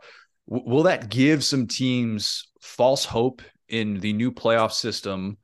Or is this going to be a shift in philosophy that winning titles just isn't for for teams with top five roster talent. I guess that's the same thing, but what what about our uh, what about our perspective is going to change if TCU were to win this game, or I guess even if they don't? Is this all of a sudden going to usher in a new era and wherein we see more of these teams outside of the preseason top five, top ten competing for national titles? It was always possible. It was never impossible. Okay, people said cannot. Again, they said cannot when they should have just been saying have not. Uh, just because a G5 team hasn't made the playoff last year doesn't mean they couldn't. Cincinnati proved that. Did it take a lot of dominoes falling into place? Sure. That was always what it was going to take, but it happened. Uh, TCU, they told you, oh, you can't have a Cinderella in college football. No, you haven't had one. But now you almost have one. You got one that's one game away from it. And like you said, whether they win or lose, it's sort of like the whole Roger Bannister four minute mile effect. No one had run a sub four minute mile. Then he runs one then like 400 other people run a sub four minute mile. Well, was it always impossible? And then those people magically developed the ability once they saw Roger Bannister do it? Or did they just need to see it happen to realize the potential was in them all along? I would argue the latter is true. And so, likewise, yeah, I think there are a lot, are a lot of folks out there. I mean, I think Central Florida should be watching this right now. Cincinnati should be watching this right now. Houston should be watching this right now. A lot of those programs should be watching and saying, uh, by the way, all those three programs I just mentioned, Tulane beat this year. Just hats mm. off to mm. Willie Fritz and company. Um, I think that all of them should be watching and saying that. And also, just think about random programs Maryland, uh, South Carolina, just random programs that right now you think have an artificial ceiling built in on them. There's only the ceiling that you build in on yourself. And especially in the NIL era, where your donor class can step up if they're really serious about it and change the talent acquisition game for you? No, there's no limitation on what you can accomplish. There never was. A lot of people just told themselves that to explain away their own inferiority and mediocrity. No, sometimes you're losing because you're just not that good. It's not because the system's built against you all the time. I, I, was I'm definitely still kind of in that camp like talent's gonna win out. The stars matter thing. I, I still am of the belief that TCU might be more of the anomaly, and there's still gonna be kind of the same group of teams that win a national championship when the playoff expands. But I do think that what TCU has done certainly opens it up in, in a different way than it has in a really long time. And I don't know if there's another comp in terms of the, the playoff era stuff in terms of what they've done that that we've been able to to to, to have these potential long-term takeaways with teams that aren't necessarily uh, quite as talented as what they have brought to the table this year. Score prediction from you. And if you give me a non-answer i'll tell the world what you said to urban meyer when we were watching him watch michigan tcu the feed didn't die. It's just i want some dead air here for a second Um, I'm not ready yet. I haven't even made the pick on my show yet. Oh. This is this is like having a main event in a pay per view this Sunday, but I say, hey, this house show Thursday in in Sheboygan, we're just going to give it to you for free. How much what? business sense would that make? Oh you're not God. a house show. Look, you're not a house show. I just needed a proper illustration. We're past Monday, so I can't call you Monday Night Raw. We're already past that. So this Sunday's the big match. I don't know. I lean Georgia right now. Uh, I'll tell you, my model likes Georgia to win by 13, so it's like right on the number. Um, here's here's what I could see happening. I and Mimo always told me a pr- score predictions are a foolish man's game. So I don't have a score prediction. But I think what we could see is that if TCU is competitive, but it's like basically if Georgia handles the game like Ohio State handled most of the other game, where they've got a lead, but it's never like a four possession game. I can see Georgia at the end of the game just realizing we just need to win by a touchdown. It doesn't matter. This is the national title game. And I could see backdoor cover after backdoor cover potential. And I could eventually see TCU pulling to within 10 or like seven. I don't think there's a lot of skill on the final score thing here. I never do, but I really don't on this one. So I could also see Georgia winning by 30. I don't know. I am undecided right now. I think Georgia's going to win the game. I am undecided on where I'm falling on that that side for now. Shots fired at Sheboygan. I used to have baseball tournaments there when I was a kid. Um, I hope story. it was in the middle of July or August because those are about the only two months it's really safe to play baseball up there. No, no, we did, uh, and it was it was an easy drive. Waukesha, Racine, yeah, all those places in Wisconsin. Yeah, it was a, it was a nice little midsummer treat so for, I, for your boy. I, I am I am a I'm a youth from rural Georgia, so of course the only reason I know anything about Racine or Rockford or any of those towns is because I watched a League of Their Own. Of course. Yeah, made yeah. I, I, and I didn't even realize that as a kid growing up. I thought there were other Racines and, and, Rockfords, and then I realized, oh no, that actually started where where I grew up. But yeah, go uh, go figure. I'm I'm Sheboygan in this podcast understandable. Um, I had that coming to me. And by the way, just wanted on record, Josh didn't say anything at Urban Meyer. I might have muttered some things under my breath and might have had a couple of laughs and thought of a couple things to say, but no, Josh did not actually say anything at the back of Urban Meyer. Need that to be known. How, how about though? How about the the visual? We're standing there on the sideline. Peach Bowl warm ups happening on the field. The Fiesta Bowl is on the big screen, and Urban Meyer is cheering for TCU as if he's got a ticket in the third row waving a purple and white pom pom. That guy might as well have had a TCU cheek sticker. He was raising his arms in the air every time, like, was I thought he was going to rip shy. his suit. I like he I and I, when I tweeted that out, it's like, oh yeah, of course he's rooting against Michigan. I don't think people realize how hard he was rooting against Michigan. At the risk of not being a creeper, I didn't want just want to sit behind him and take video of him just celebrating every big TCU touchdown. But trust me when I say Urban was very much biased watching that game. It was funny to watch, though. It was. It was. It's in him. It is in him. Can't take it out. Can't take it out. Um, Josh, appreciate the time as always. Uh, go enjoy back day. Thank you, sir. I'm now excited to be joined by a very special guest. It is CBS Sports. It's Shehan Jeyarajah. Um, we were gonna we're, we were just gonna talk all national championship, and then and I've been doing notes for the last 20 minutes, so I missed this. You break the news to me Oh, by the way, Bobby Petrino is going to be A&M's new offensive coordinator. Let's just start right there. Go any way you want with that. Thoughts?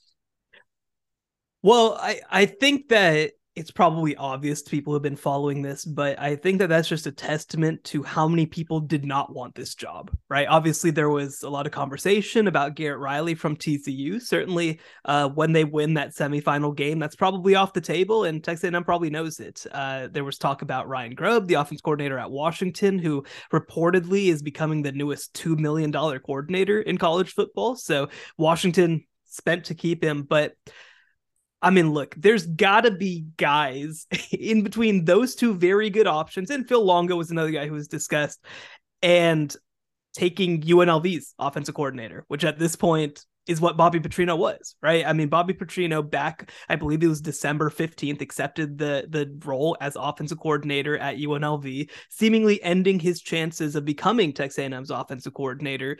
Uh, and I think that that's as much an admission as any that over the last three weeks, Texas A&M felt like they could do better, and until they realize that they can't right? And so just a just a bizarre staff now getting built over there in college station. Obviously bobby petrino now the new offensive coordinator. Jimbo fisher obviously we know all of his stuff that happened during his time at florida state. Uh, dj durkin on the defensive side of the ball. Like I, I don't know who's in well actually I do know who's in charge there. It's Jimbo Fisher and there doesn't seem to be a whole lot of oversight or accountability underneath him.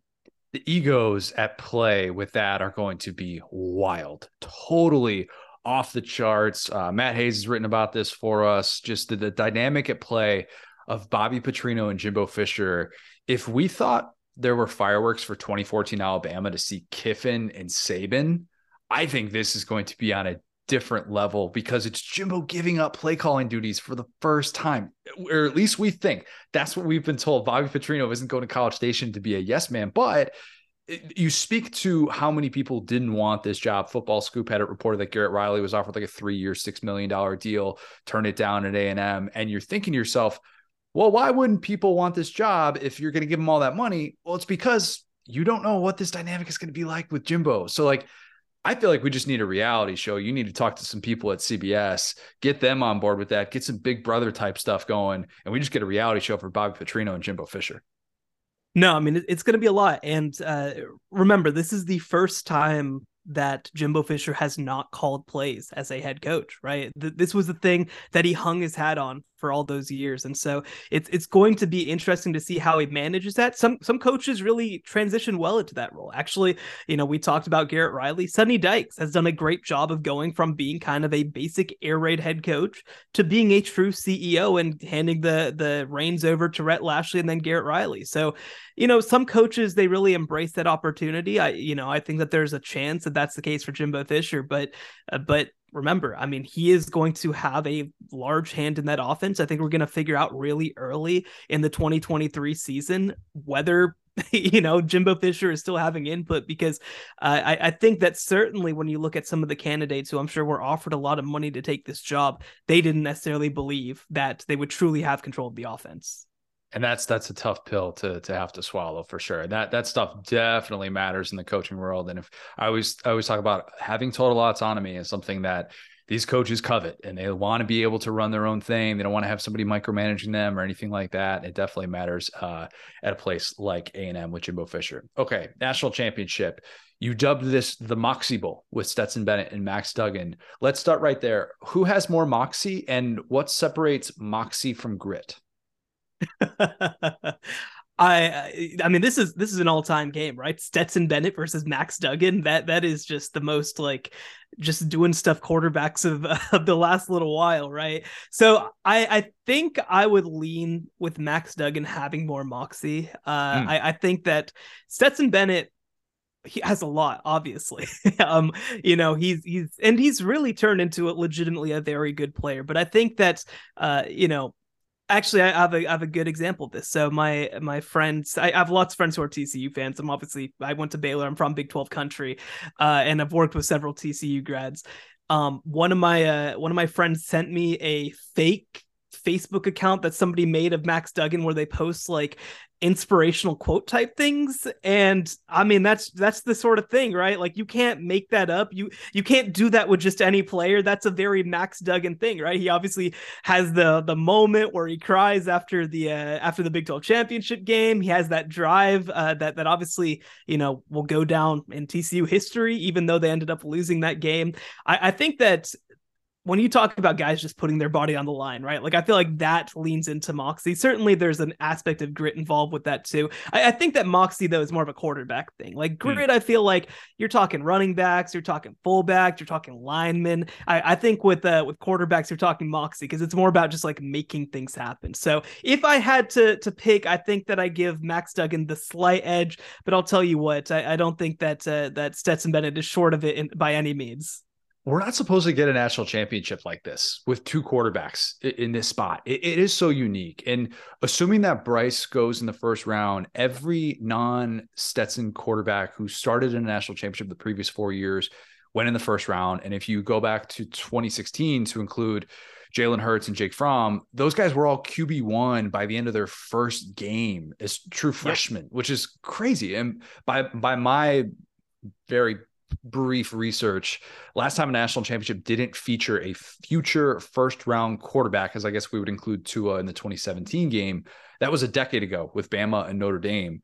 But do you agree that this this matchup kind of opens the door for the the non Joe Burrow, Bryce Young type quarterbacks to think that they have a shot at playing for a national championship? Yeah, it's interesting. I, I, think that one thing I'm going to be keeping a huge eye on heading into 2023 and beyond is uh, you know, we reached a point in 2011, 2012 where we reached sort of peak Bama, right? Where this is a mashing game, where this is a, we're going to try to run in between the tackles every single time. And then I think in the late 2010s, with the rise of Clemson, with the rise of Ohio State, we reached a point where actually the best way to win was with wide receivers and explosive passing games and things of that nature. Uh, and, and, I think we're kind of reaching a medium right now. You know, obviously, I think Georgia and TCU are incredible college offenses filled with NFL players. Obviously, those tight ends for Georgia both have a chance to be first round picks. Uh, Quentin Johnston for TCU is going to be a top 10 pick at receiver. Like, I don't want to sit here and act like they don't have talent on that side of the ball, but, uh, but I do think that teams that can grind games out, teams that can find different ways to win. Uh, and, you know, you don't just have to have a drop back passing game to make that happen, I think, in this era. And, and, I think that even when you start to look forward, right, Bryce Young is off to the NFL. I, you know, whether it's Jalen Milroe or whether somebody else steps up at Alabama, it's not going to look like what Bryce Young was doing out there, most likely. Uh, even when you look at CJ Stroud leaving, I think that they're going to need to be more balanced because I don't think they're going to have that level of quarterback play at Ohio State over the next couple of years. So I do think it does open up the board of what exactly you're looking for in a quarterback, right? Like I, I hear criticisms of Max Duggan, uh, you know, and, and his drop back passing ability, things like that. And you know, I mean, the reality is, right? One of the greatest quarterbacks we've ever had was uh, was Tim Tebow, who was a perfectly adequate passer, who was great situationally. Cam Newton, a super dynamic running quarterback who also was really good passing the ball, but that's not necessarily why I was picked number one in the draft. So I, I do think that um, that the game tends to be pretty cyclical. We tend to evolve with the times, and I, I do think that there are inefficiencies at play here that we're starting to see with some of these quarterbacks, where uh, you know being able to do things with your feet, being able to to kind of keep the offense on schedule, even if it's not with 30 and 40 yard bombs, I think is becoming more important and more valuable than ever. I'm interested in your take on this because you've watched TCU closer than I have this year as somebody who just became sort of a, a, late season TCU addict when I, you know, I just flip on these these games in the fourth quarter and see these comebacks and just how ridiculous they were. And they were so fun to watch. But I think TCU is 2013 Auburn.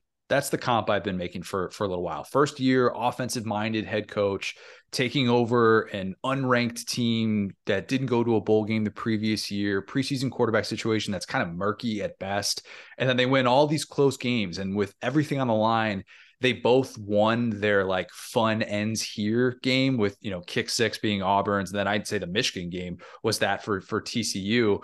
Is that a fair comp for this TCU team, or is there a better one?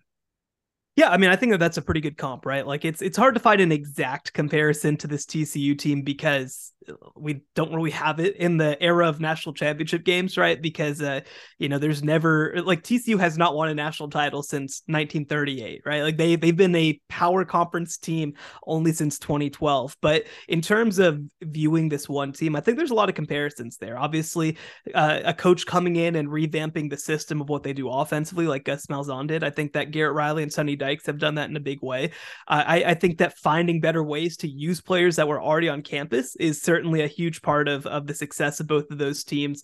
And uh, close game luck, absolutely. I mean, I think that maybe, uh, like you said, the luck runs out game was certainly the Michigan game, but sort of the like crazy miracle game was maybe that Baylor game, you know, where they kind of drive down at the end and kick that field goal with the with the fire drill, which is still just the crazy awesome thing. It was unbelievable, unbelievable. Like I said, I went to Baylor, and so I got lots of texts after that game with people who had some thoughts about what just happened. But uh, you know, unbelievable games, unbelievable finishes, and and I think that having a quarterback, obviously Max Duggan and Nick Marshall are different types of quarterbacks, but um, but who can be big in those moments and can make plays, even though they're maybe not the most talented of guys. They're they're not guys who are going to play uh, and start a lot of games in the NFL at quarterback. I think that that's a huge part of it too. So I, I definitely think that uh, in terms of the you know recent era of the national championship era, Auburn's probably the closest comparison we can get. Yeah, because there really isn't. There's nothing in the playoff era, like nothing no, at all.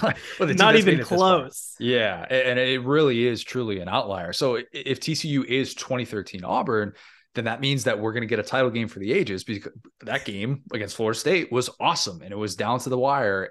And you're already on board with picking TCU to win this game. So, what is the path to to a victory to be able to do what nobody's been able to do against Georgia, with the exception of Bama last year during their two year run, and be able to to close the book on Kirby Smart's team?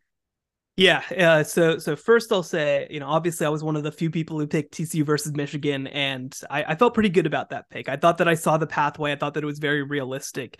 Uh, you know, this one's a little bit more committing to the bit at this point. I feel like, you know, I, I think that certainly Georgia's going to be a heavy favorite in this game. I would not have them anywhere close to 13. That's a lot of points, but uh, you know, six, seven point favorite. I think they that is absolutely deserved. I think Georgia is a better team than any that TCU's faced so far.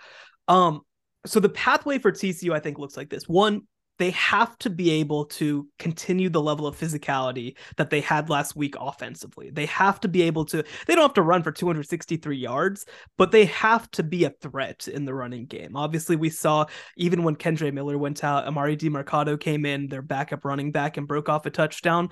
Um, I, I think that they just have to be able to keep that Georgia defense honest because if if TCU becomes a one-dimensional downfield passing team, I don't think they can win that way. They have the receivers to do it, but that's just not where Max Duggan is at his most comfortable. So uh, they have to find ways to use the running backs that they've got. Obviously, you don't want to go right up the middle into the teeth of that Georgia defense, but you know, can you run some stretch plays? Can you run some toss plays? Can you find even maybe use some of the uh, you know some of the the swing passing game in order to generate just some short and mid-range opportunities? Because uh, I'll tell you what, back in 2021, I I, have watched far too much TC football over the last four years. Uh, you know, I, Max Duggan early in his career was asked to basically throw nothing but screens and bombs, and he wasn't very good at it. Now, that doesn't mean that he can't throw downfield passes, but that, that's just not what you want to be doing with Max Duggan. You have to get some of the short and intermediate and long pass game going in order to kind of help him build some of his confidence. So I think that they have to be able to show that they're willing to attack at all three levels and find some success.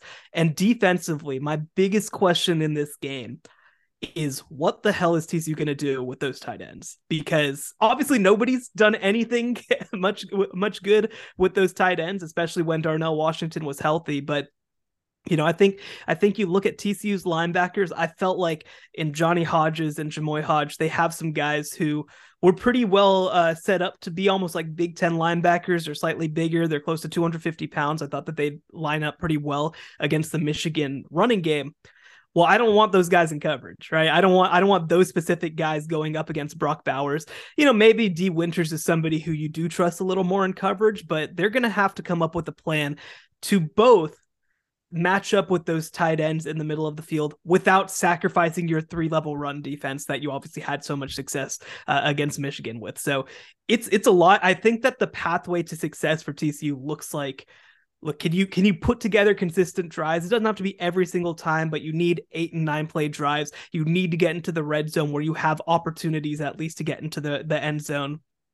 And i think you probably do need to hit an explosive play or two to quentin johnston. So that's the, the plan offensively. I think defensively, you need to kind of vary your coverages. You need to uh, you need to turn Georgia into a passing team, right? I I look at Ohio State and in their games against both Michigan and Georgia, they were kind of doomed by allowing big pa- passing plays. Well, TCU's got much better cornerbacks than what Ohio State is running out there. Obviously, the Thorpe Award winner in Tre'Vius Hodges Tomlinson and a really good player in Josh Newton, who I think will play on Sunday. So it's a lot. I mean, honestly, I think that Georgia might be harder offensively to prepare for at this point than defensively because of how hyper efficient they are. But I think that TCU is versatile enough and well coached enough and has enough talent that they're going to be able to keep up. And, and we're going to have to wait and see what happens at the end. If Kendre Miller doesn't play, how significant is that for TCU? I think it's pretty big. I think it's pretty big. They do have a good backup in Emari Demercado, who showed some stuff in, in, the Michigan game, of course. But it's after that that I really wonder more. They have a, a player, Emani Bailey, who was a great player for Louisiana uh, in 2021, rushed for seven touchdowns, but hasn't played a whole lot this year. Their next guy after that is a freshman, Trent Battle from Alabama. And so, like, they need to find ways to get to that deeper roster potentially if Kendre Miller's out. He is a game breaker. He is the type of guy, right? We saw in the Texas game, he broke off the 75 yard touchdown run that changed the game and and really outdueled B- Bijan Robinson. So I do think it changes the game a lot if Kendre can't play. Uh, and same on the other side. I think if Darnell Washington doesn't play for Georgia, that changes the game a lot because in so many ways, having those two guys, it, it's not the primary focus of their team, but it's that second option. It's that plan B and taking those guys out, I think, is a huge deal. I think Smash is out of eligibility. I think he exhausted that at A and M. But could Tim Riggins step in? Is that is that a scheme fit? A little bit of a weird scheme fit for him. Yeah, yeah. You know, I I think that uh, he's not the type of runner that I want in this game. I think that he would be a, you know, he's trying to go up the middle, right? He's trying yeah. to go between the tackles. I I don't know if I like the the Tim Riggins versus Jalen Carter matchup quite as much. uh, but you know, yeah, if you can get Smash out there, I mean, you know, get some stuff breaking to the outside, who knows? Smash could run those swing plays too. He'd be great Absolutely. on the edges. He needed to get into a little bit more of a of a modern day air raid scheme, I think, to kind of maximize some of those abilities, get him some more spacing. Teams Listen, I, I know that I know that with the COVID year, everybody has has eligibility left, man. like we we got we got to get him out here with the transfer portal, right? Obviously, uh, Sonny Dykes has done such great work with it. I'm sure I'm sure he could figure out something on a week's notice how many uh how many notches below Marvin Harrison Jr. is Quentin jo- is Quentin Johnston, if any? Yeah, yeah. I I mean, I I think they're different. They're different players. Um, you know, Marvin Harrison Jr. is much better as a possession receiver, right? Like he is somebody who you can go to over and over again, and just from a technician perspective, he is I mean, obviously he is the son of uh, you know, some receiver that I won't name because yeah. uh, you know, that's that's dangerous business. But uh, you know, I think that with Quentin Johnston, I, I you know, he is such a matchup nightmare uh, for defensive backs. He's big. He's as big as Marvin Harrison Jr., if, not a little bigger. Yeah. And the big thing too is he has humongous arms. I, I know that Richard Johnson over at Sports Illustrated uh, was talking to me and said he has Giannis arms, which he kind of does. Like he, that's that's sort of reach that he has. Um, you know, I, I, think that his hands are a little less consistent, but I think that in some ways he's more explosive uh, and more explosive after the catch. So he is somebody who when he is truly on, I mean, we saw in that two game stretch, I believe it was Oklahoma State and Kansas. He had nearly 400 yards receiving in those two games alone and kind of dealt with injuries after that. So we saw in the Michigan game him at full strength. I, I think he's going to be a huge part of this. And and look, Kelee Ringo is a really good corner, but he takes some chances. Yeah. I, I think that Quentin has to win one or two of those matchups in a big way to help set up touchdowns. And um, and I think he's absolutely capable of it on a scale of one to 10, with 10 being like peak John Mulaney stand up special, how hilarious is it that Garrett Riley got to a national championship calling plays before Lincoln Riley did? oh man, there's so many things that are funny about this game. Uh, obviously, like you said, Garrett Riley uh, getting there before Lincoln Riley. Uh, I think that TCU beating Texas and Texas A&M to the playoff and beating both of them to the national championship game in the playoff era. Uh, you know what? Look, I, I think that Ohio State deserves a lot of credit for what happened the other day, but let's now remember that Sonny Dykes has as many playoff wins as Ryan Day. That's a strange, like, this is so weird. This is, I have no explanation for what happened this year. So uh, honestly, just with everything combined, this is like a 35 out of 10. This is this is unbelievable. I can't wait for this game. And uh, you know, look, there there's absolutely a world where TCU just gets blown off the field. I want to be very clear about that. Like, there's a chance that this is an all-time beatdown. But man, if if that like five percent chance of winning hits, it is going to be one of the greatest college football stories in the history of this sport, and that is saying something. I mean, 12, 12 games against Power Five competition this year, and nobody's yeah. blown out TCU. And, no, and look, no, a, lot of SEC fans are going to listen to this saying, "Well, it's Big Twelve. It's a Big 12. It's like, yeah, I understand that. I still think the Big Twelve has some quality teams there this year, and like nobody has done this to TCU. Where like that's actually the one thing I think they have over that 2013 Auburn squad who went into LSU and got blown out early in the season. And that game was never really in doubt. Like we've never seen this from TCU. And even the games where they fall behind by 10, you know, Kansas State, of course, they just, they always come back. So yeah, I'm not expecting a blowout, a blowout for that reason. Um, here's a good hypothetical for you. Which of these things is more likely to happen first? Um, a, Lincoln Riley wins the national title at USC. B, Arch Manning leads Texas to a playoff berth, or C, Jimbo Fisher either wins a national title or gets fired at A&M. that's a hellish. that's, that's a hellish hypothetical. Uh oh boy. Um I'm gonna say that Jimbo gets fired at A&M. I I think that it's not gonna happen soon, right? We're talking like four or five years. I so so let's let's put it like this. I don't think Arch is going to lead Texas to the playoff at any point. Okay. I, I, think that they're they're going to go to the SEC, and I don't think they're ready for it. I don't think they're ready for the week to week grind of it. I kind of don't think that Steve Sarkisian will be the coach there very long after they enter the SEC. Hmm. I, I don't think he's the guy. Um, so it's it's just a lot to ask from them.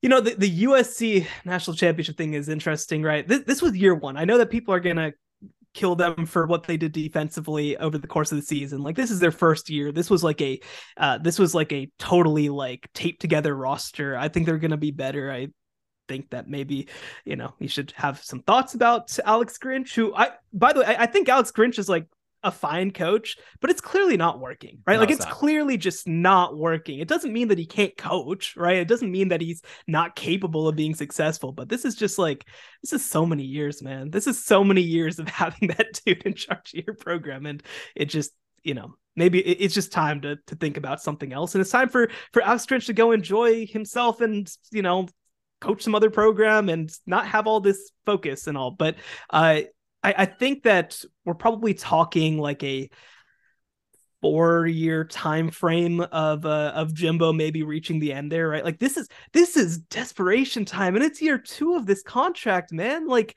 to Got the already right here. A, Got oh them right here, gosh. man. Keep them on my desk. All the buyout oh, numbers boy. right there.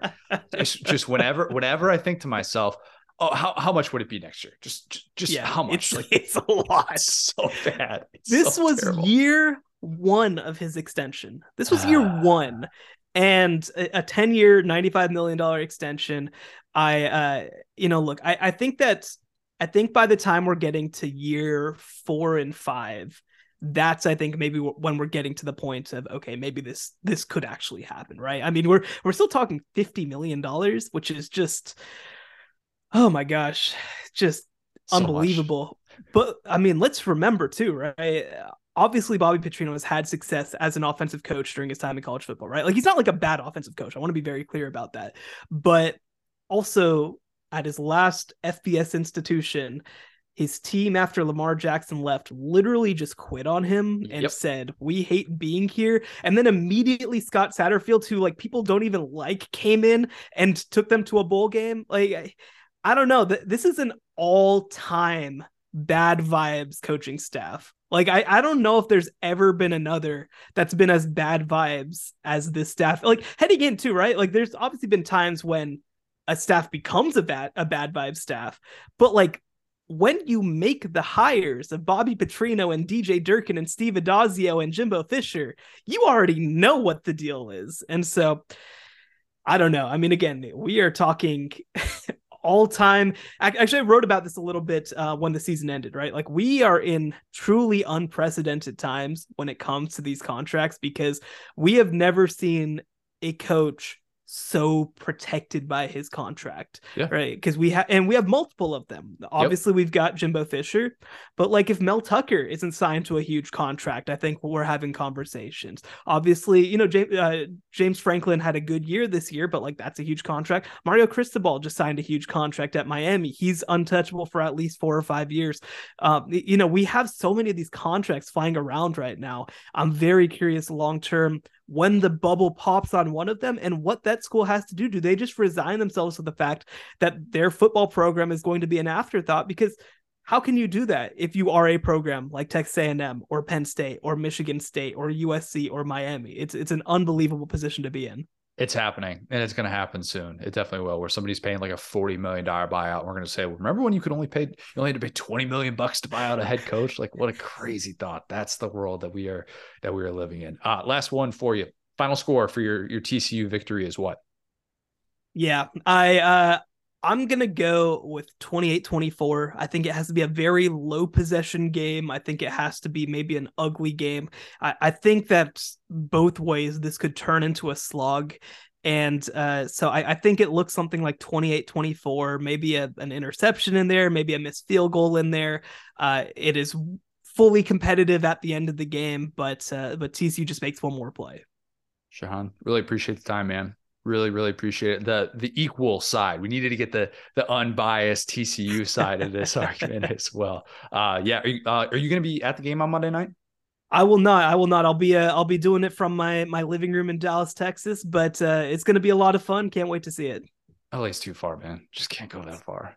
Man, I'll tell you what. I, I checked the flights. Um, you know, again, so so CBS wasn't going to send me. Unfortunately, we got like six in our national yeah. team, and uh, and I'm still kind of the new guy. I get it. I understand. You don't have to send me to everything, but uh, I, I checked the price of flights from DFW after the the playoff game it's like fifteen hundred dollars to get to LA right now, man, because people in Fort Worth are going crazy right now. Oh and the other God the thing I'll mention, uh, just to contextualize this whole deal, right, is there are between active students and living alumni, there are 80,000 total TCU people right now. Total. That's Whoa. how many people, yeah, they can all fit inside Michigan Stadium. It's yeah. crazy. But despite that, TCU sold out their 20,000 ticket allotment in minutes. So when you're talking about a, a, fan base that's excited, that's a huge deal. And also, by the way, and and you know, I'll throw a little bit of shade, you know, because because I, I did go to Baylor, so I feel like I got to get at least one shot in there. Um, you know, it's in LA, and TCU is very much a California school. They're they're not real Texans, so you know that it, it's actually a home game when you really think about it, since it's taking place in LA. So, uh, but but seriously, I mean, it's going to be a great game. Uh, you know, TCU fans I know are so excited for it, and and honestly, like Georgia's a great story. I think that people aren't sick of Georgia by any means as yet, but this I think would just be such a big moment for anybody who's not a fan of one of these superpower teams, yeah. right? If if TCU found a way to to do quite literally the impossible for the first time ever, uh, so so I'll be watching closely. No matter what happens, it's going to be a great game. Awesome, man. Yeah. Uh, agree with you. Just hope we we get a close game. That's fingers crossed. That's all we could. That's all we can root for at this point. Uh, we'll we'll talk real soon, man. Appreciate it. Yeah, thank you so much for having me. How about this one? I call it bold and brash. More like belongs in the trash. Sorry, I must have missed that one. Bold and brash, national championship edition. I think the boldest thing that you can say is that TCU rolls in this one. That's the mm-hmm. only that's the only true bold result in this game because every everything else feels inevitable to a certain extent. Like if you say Georgia wins by two touchdowns, or I mean, you could say Georgia wins by 28, and you'd say, all right, well, yeah, Georgia's a more talented team, whatever. Like they're defending national champs. It's, the fun ends here. Like that, that would that would certainly play into what a lot of people are expecting to see in this game. And at the same time, if TCU plays yet another down to the wire game, I think that would still be considered a basic prediction, which I'm admittedly a basic predictor of this football game and saying that it's a close down to the wire game in which TCU covers but does not win. Mm-hmm. So I I don't know. These are going to be more, we're going to reward you more so if you say bold things happen within that game. I think we got a ton mm-hmm. of responses on the Facebook group, by the way. Tons of responses. A lot of people got some some th- hashtag thoughts for this here national championship that we're going to get. Um, boldest thing for this game would also be, let's see, Brock Bowers rushing touchdown. Is that bold? Oh, I love that one. I think that that's a, really good one. That, would be, a, that'd be a good prop to get in on. I wonder how many total rushing touch. I feel like every time he touches the ball, it's kind of regardless of where he, he touches it, it's dynamic. But that would be a really good one because you know they're gonna pull like a trick play. We joked about like the good plays, and now they're like at the bottom of some bag, and they're like they've had two games in a row where they've needed to use some good plays. So I think they might have to go back to the drawing board and be like, "Hey, Philly special." Like I'm sure there's gonna be something crazy in this game like that.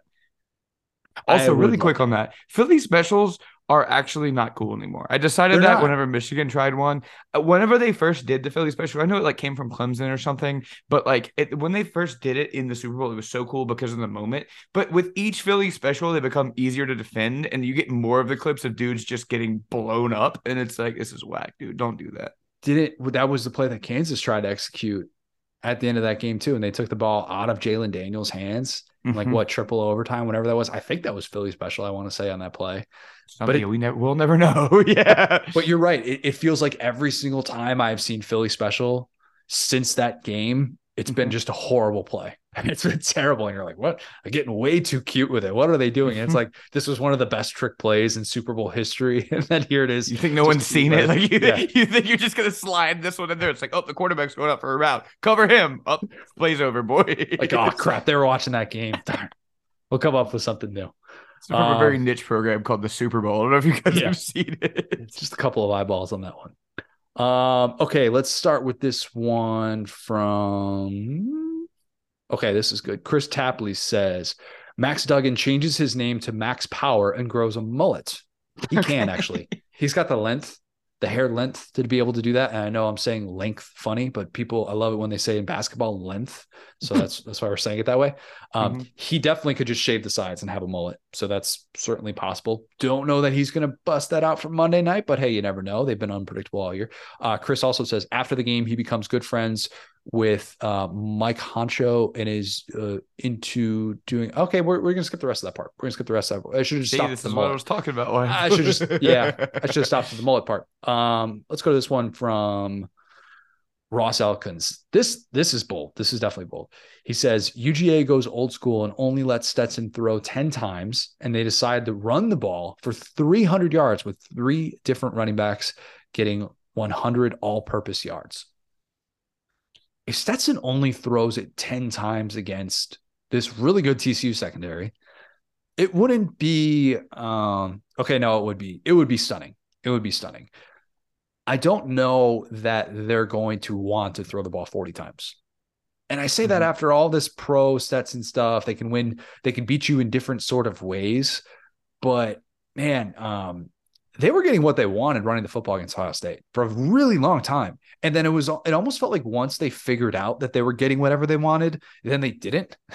And they they just were running the ball while trailing and then it wasn't working. And that was part of the reason why it took so Georgia so long to come back in that game because for for a while there, their backs were eaten and, and the run blocking was excellent. And I was kind of Mhm. surprised that that they didn't have more success with that in the second half because the assumption was like, all right, yeah, Georgia's down at halftime, but they're just going to lean on that ground game in the second half. And they're just going Mhm. to control the tempo and they're going to be able to kind of pull away in this one. And that did not happen at all. So I wonder if if that's the game plan going into TCU as they try and recreate some of that that ground game success that they had early. But I don't think Stetson's throwing the ball 10 times a la Greg McElroy against Texas in that national championship.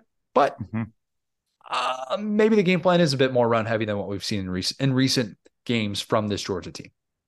Yeah, the thing that's crazy too is Ohio State is one of the few teams that has like a couple of dudes that like you could kind of put next to Jalen Carter. Like I feel like it would be just Will Anderson, Jalen Carter, and then that dude JT, JT, whatever his name is that they have is just disgusting. We're gonna- There, I knew you would have that. Yeah, I, like, I, so- I butchered that, by the way. I butchered it many times, but yeah, I know who you're talking about. But yeah, I mean, so it's like that's a guy that we're all going to hear about next year. As he was crazy in the Maryland game, but yeah, I think it's a little bit different in that situation where it's like you may not, you like probably just couldn't push Ohio State the way that hopefully they can push TCU. But like that would be the most boring outcome. Would be they just realize they could push TCU and the game takes like two hours of real time.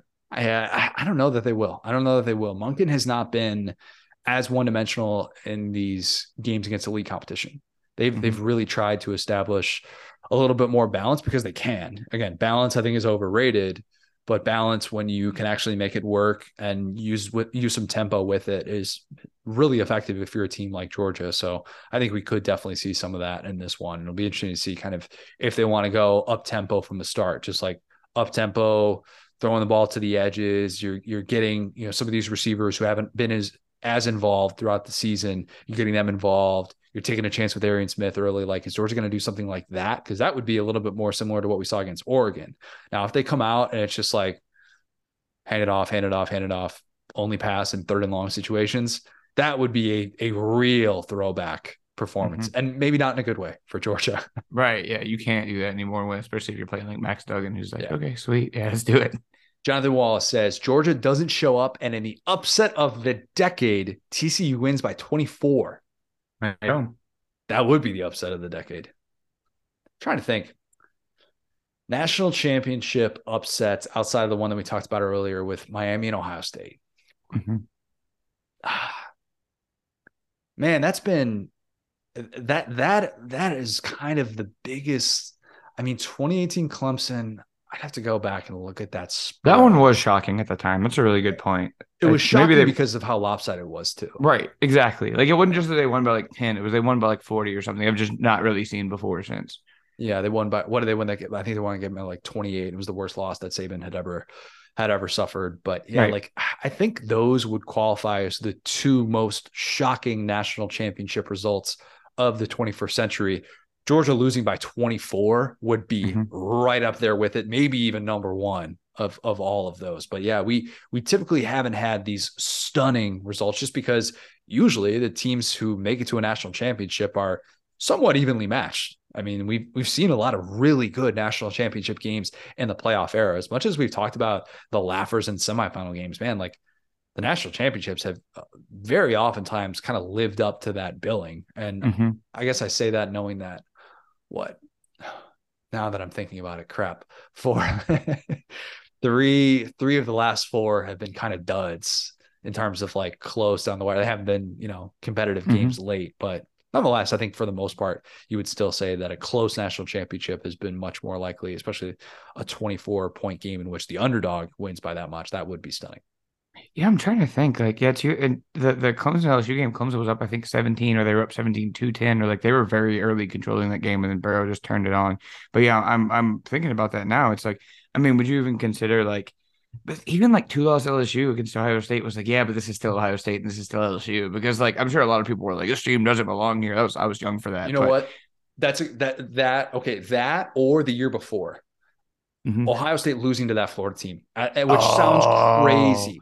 That yeah. sounds crazy. But at that time, oh, I, and I guess t- Texas USC uh, the year before, of course.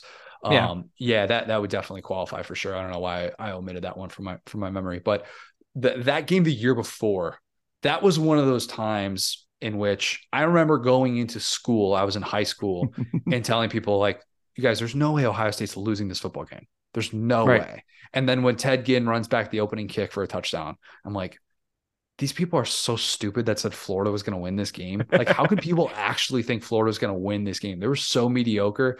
And then, boy, did they ever! Oh my god, That's that a really was like good the answer SEC's rise. That, that no, day. you're Yeah. so right about the te- that exact moment because I remember thinking that too. Be like, all right, let's see what these boys from up north are made. Uh oh, and it's like, oh, this might be bad. And then yeah, Florida took over from that point. and yeah, it's like we know Florida is Florida, like we know the Urban Meyer, Tim Tebow, all that, but that was Chris Leak. Like that was not that team. That was a little bit of Tim Tebow, but like not really. They still had like a pretty mid season in between that team in 2008, and so like they were definitely not the consistent model of success the way Ohio State was, who had just been you know, like you said in 2002 and, and had that game. So yeah, no, I think that's actually like looking back on it, we could say like that was actually a pretty wild outcome. Uh, let's go to this one from.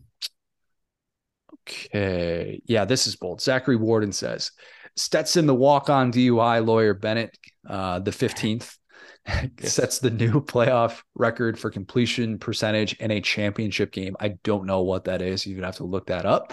Those are the Oh, stats. right here, buddy. And Oh. uh, just like the rest of the very real things that happened in that year, it was 80% by Mac Jones in a championship team played on the set of that so Raven. So yes, that one and the next one would be uh, about 70%, which is Cardale Jones. So again, some would call that an outlier, myself among them, but you know, listen, if that Bama team has the has the claim for the best team ever with LSU, if they're really going to hold that one up, if I'm a Georgia fan, I'm just sticking, I'm sticking this team up there. I'm being like, you know what? Fine. I'm just going to fire hose you guys into thinking that. Fine. It's just no matter what, even if they win this game and it's like they, they they're desperate, they need some sort of comeback. Just we are one of the great all time teams. Love yeah, that. exactly. That's it. We're 15 to 0. It's three times. Well, two times that's happened. They're looking to be the third. Uh, Zachary also says also TCU will outrush Georgia behind a whale of a game from Max Duggan, aka Andy Dalton 2.0. What's up with redheaded quarterbacks at TCU? They have the power. It's like Samson with the hair. Why? Just just why? Why does why does that have to be their their thing? Max Duggan isn't as what's the right word to say this? Can't say that. No, can't say that Is it either. handsome? He's not as uh, this is bold and brash. He's not as bold of a redhead as Andy Dalton was. There, Okay. There's there's a politically correct way to say that. Um, he's not as like red, like fire red. Mhm. I just said fire. I didn't say anything else. I just said fire red. Okay. Connor, the Irishman with the coded language about red haired people. I- right. Yeah, no, you're right. You know what's funny too? We were in Philly at Mummers, and like after uh, watching that semifinal, we just kept saying "You're the frog," and then we went to Mummers, and there was like these this frog parade. And I was like, "Look, guys, you're the frog." And then uh, the Saints played the Eagles, and Andy Dalton like won the game. Look, you're the frog. It is what it is. If the Hypnotoad is the image of the 2022 season, I I wouldn't object to that. TCU would have to win a national championship for us to say that, but I mean, 60 minutes away, they are technically. Jesse Foley says Brock Bowers has three touchdowns in his home state return, two receiving and one rushing. Will, I'm going to ask you to do some on the spot research. Jesse is 100% correct in that he could have the one rushing touchdown. Love that. We're all over that. Um, and he absolutely could have three touchdowns. How far away is Napa from LA? Drive. That's I so think- funny because I was looking up Brock Bowers touchdowns as you said that, and I was not expecting this. Let's see. A drive, it appears to be six and a half hours. Isn't that crazy? Isn't that crazy? California's big, man. California is like its own country. It's wild. I didn't realize how far how far apart they were until going there. I was always like, oh yeah, it's Northern California, it's Southern California. I live in Florida. Florida's a very big state.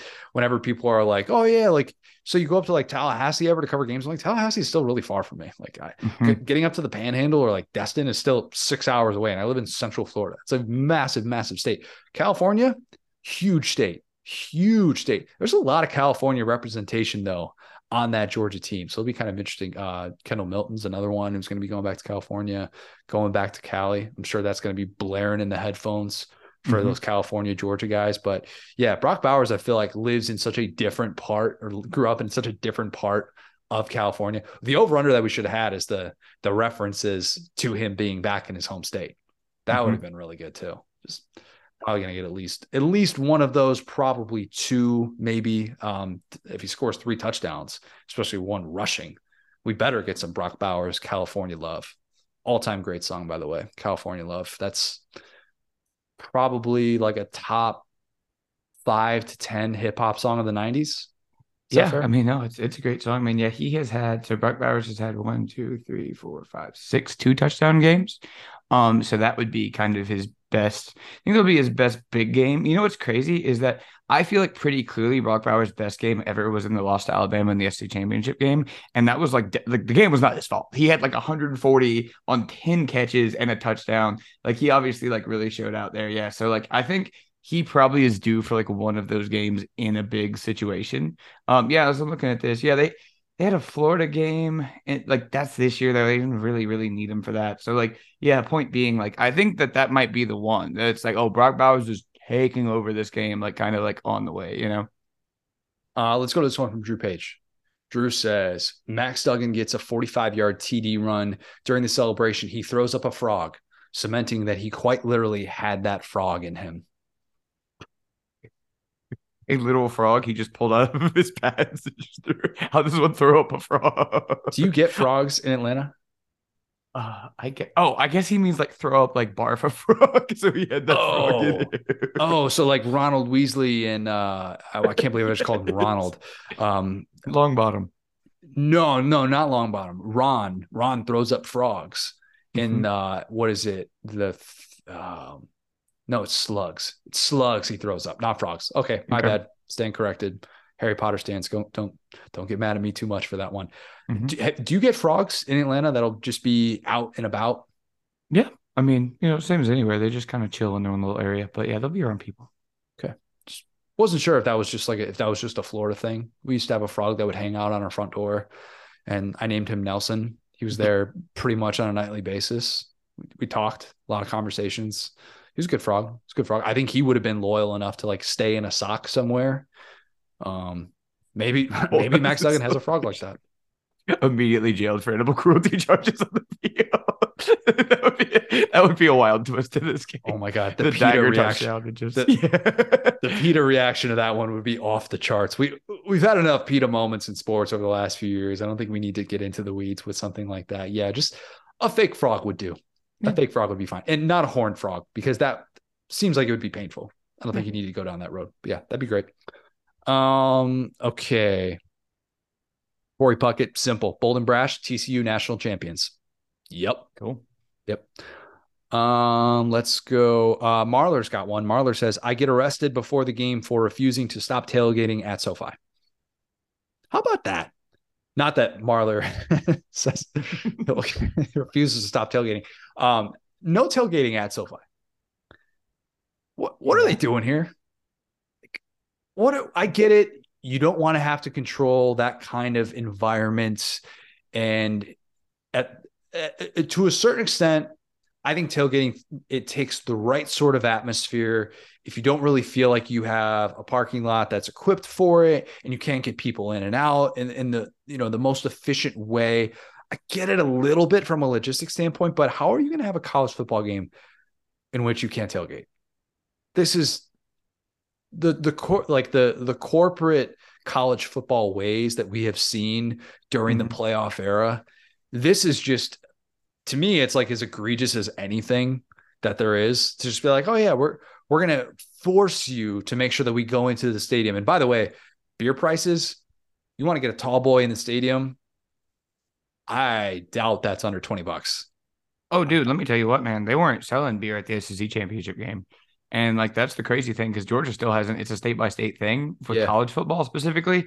So I actually like weirdly like I've told you I've told the story before, but I went to a Super Bowl. It's kind of like a makeup for the Saints thing, and it was the Cam Newton one. It was in Santa Clara, and at that time I was like, huh, these people out here don't really kind of get how this whole thing works because it was like so corporate. It was like so hard to get out of there, like that type of stuff. And when you throw on like the level of it being college football and the extra level of being like the CFP commission, who like they need to get their litigators out in front of this 12 team playoff early and be like, here are our rules. Here is what we're doing. We're not going to, I don't want to do this crap where every stadium feels like a completely different universe. Like, let's figure this out. I, I don't like this.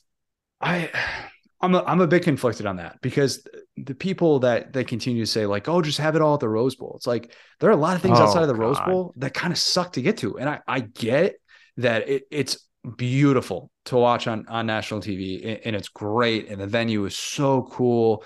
And the Rose Bowl would love nothing more than if it got special treatment from college football and it just got to be the national championship. That's like that would be Apex Mountain for the Rose Bowl itself. But the problem is that if you have it at a place in which these outside factors just are not there. A lot of people complain about the parking. A lot of people complain about getting to the stadium and how difficult that is and how expensive it is for everybody to fly there. I mean, mm-hmm. everybody, you're paying an arm and a leg to be able to get from point A to point B. And with a little, with some of these more centrally located national championships, like say what you want about Indianapolis. All right. And I'm the biggest Indianapolis stand that there is. But having a game that's a little bit more centrally located, kind of easier, kind mm-hmm. of is. Okay.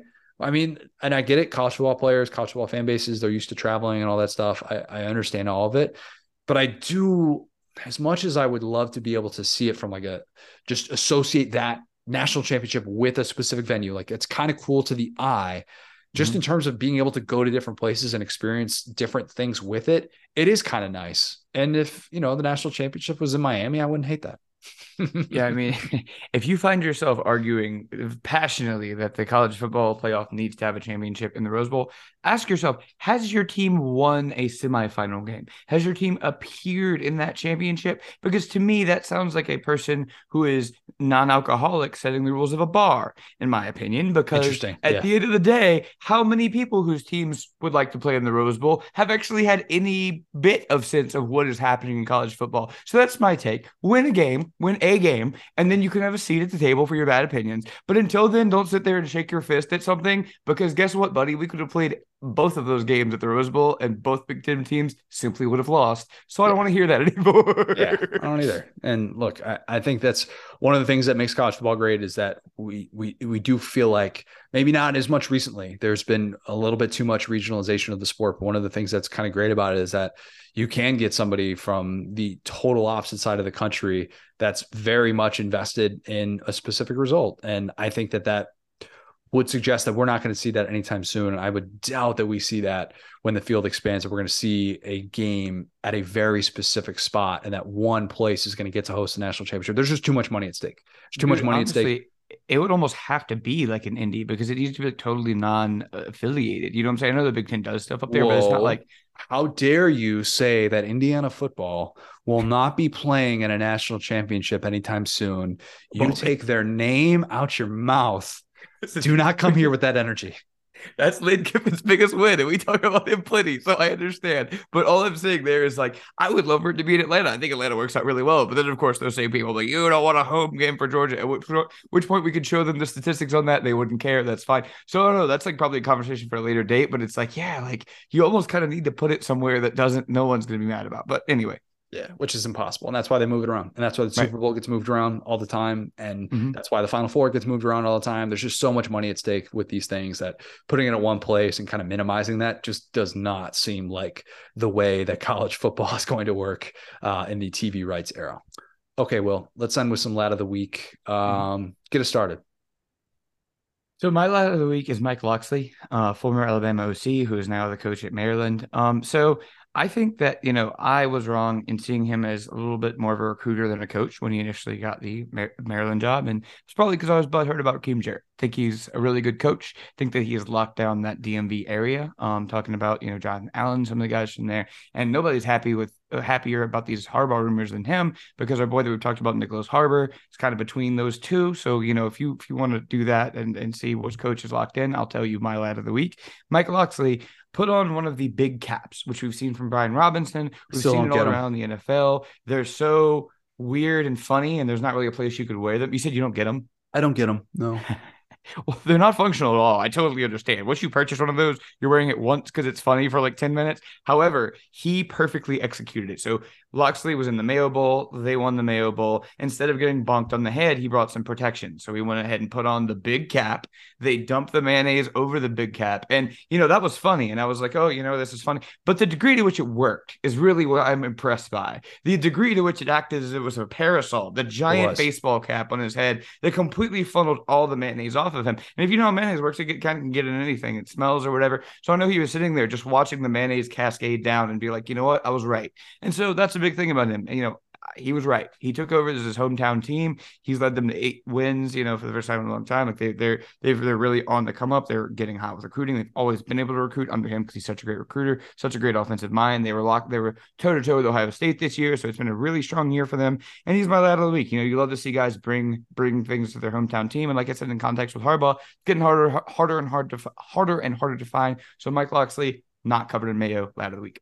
Locksley has had to. Oh, and by the way, they definitely dumped like the remaining mayo on his head. They made him like take off the big the big cap. And they You're, like, you're that. cheating. That's a rules violation. Yeah, they definitely were like, all right, we can't have this as an image, um, because then every coach is going to do that. But is a guy that has had to build himself back up two different times in his career. Um, Mhm. Some of that was his own doing with the way that things played out at New in, in New Mexico with with that Mhm. whole thing. You can look that up. I don't want to. We don't need to dig into that. Um, and then with the way that it played out as the interim coach for Randy Edsall, and was a guy that was kind of not really seriously considered for the head coaching job, even though it felt like he should have been. Um, And that was a move in which I, I think Maryland kind of came to regret, and ultimately that's why they they doubled back and they were able to get him after he had you know great success at Alabama and what he's been able to do at Maryland is fun to watch. And Taulia Tagovailoa is quietly turned into like one of the more fun quarterbacks to watch in all of college football, which Mhm. he wouldn't have had that opportunity if he had stayed at Alabama because Bryce Young would have been the guy. So Mhm. for all the people that hate on quarterbacks transferring, I think that's a positive case. But yes, uh, Locksley is somebody that a lot of people very much like in this sport, and they like to be able to root for him for sure. Okay, um, mine. Uh, we'll get a little bit more seriously. We'll get a little bit more serious uh, with this one. Uh, the family of Damar Hamlin. I, I can't imagine what they're going through right now. The week probably doesn't really feel real for them after what happened on Monday night, and what I think is so tough with situations like that is that there are just so many people that are trying to get a piece of what's going on and, and all the different people that are that are reaching out to them. And it's just so much to process in a situation that you can't ever mentally prepare for. Um, but I think the grace that they've had to show during these moments and how composed that they have been and and, and not putting blame on anybody or, or anything like that. I, I just think that's been second to none to be able to watch this because they, they have so many people coming at them from different directions trying to figure out what exactly is going on because this was this massive national story with the way that this all happened on Monday Night Football with so many people watching and just at a loss. And in, in these situations, a lot of times people, one of my frustrations is that people look for something or someone to blame. And um, I, think in, in a spot like this, it could have been very easy for a family to to not show that proper grace, and they certainly have been able to to do that so far. So obviously, our thoughts are with them as they they handle not just the reality of having to watch one of their own experience something so traumatizing, but also to to have to deal with everything else that comes with a tragedy like this from the outside world. I just I applaud them and the job that they've been able to do so far.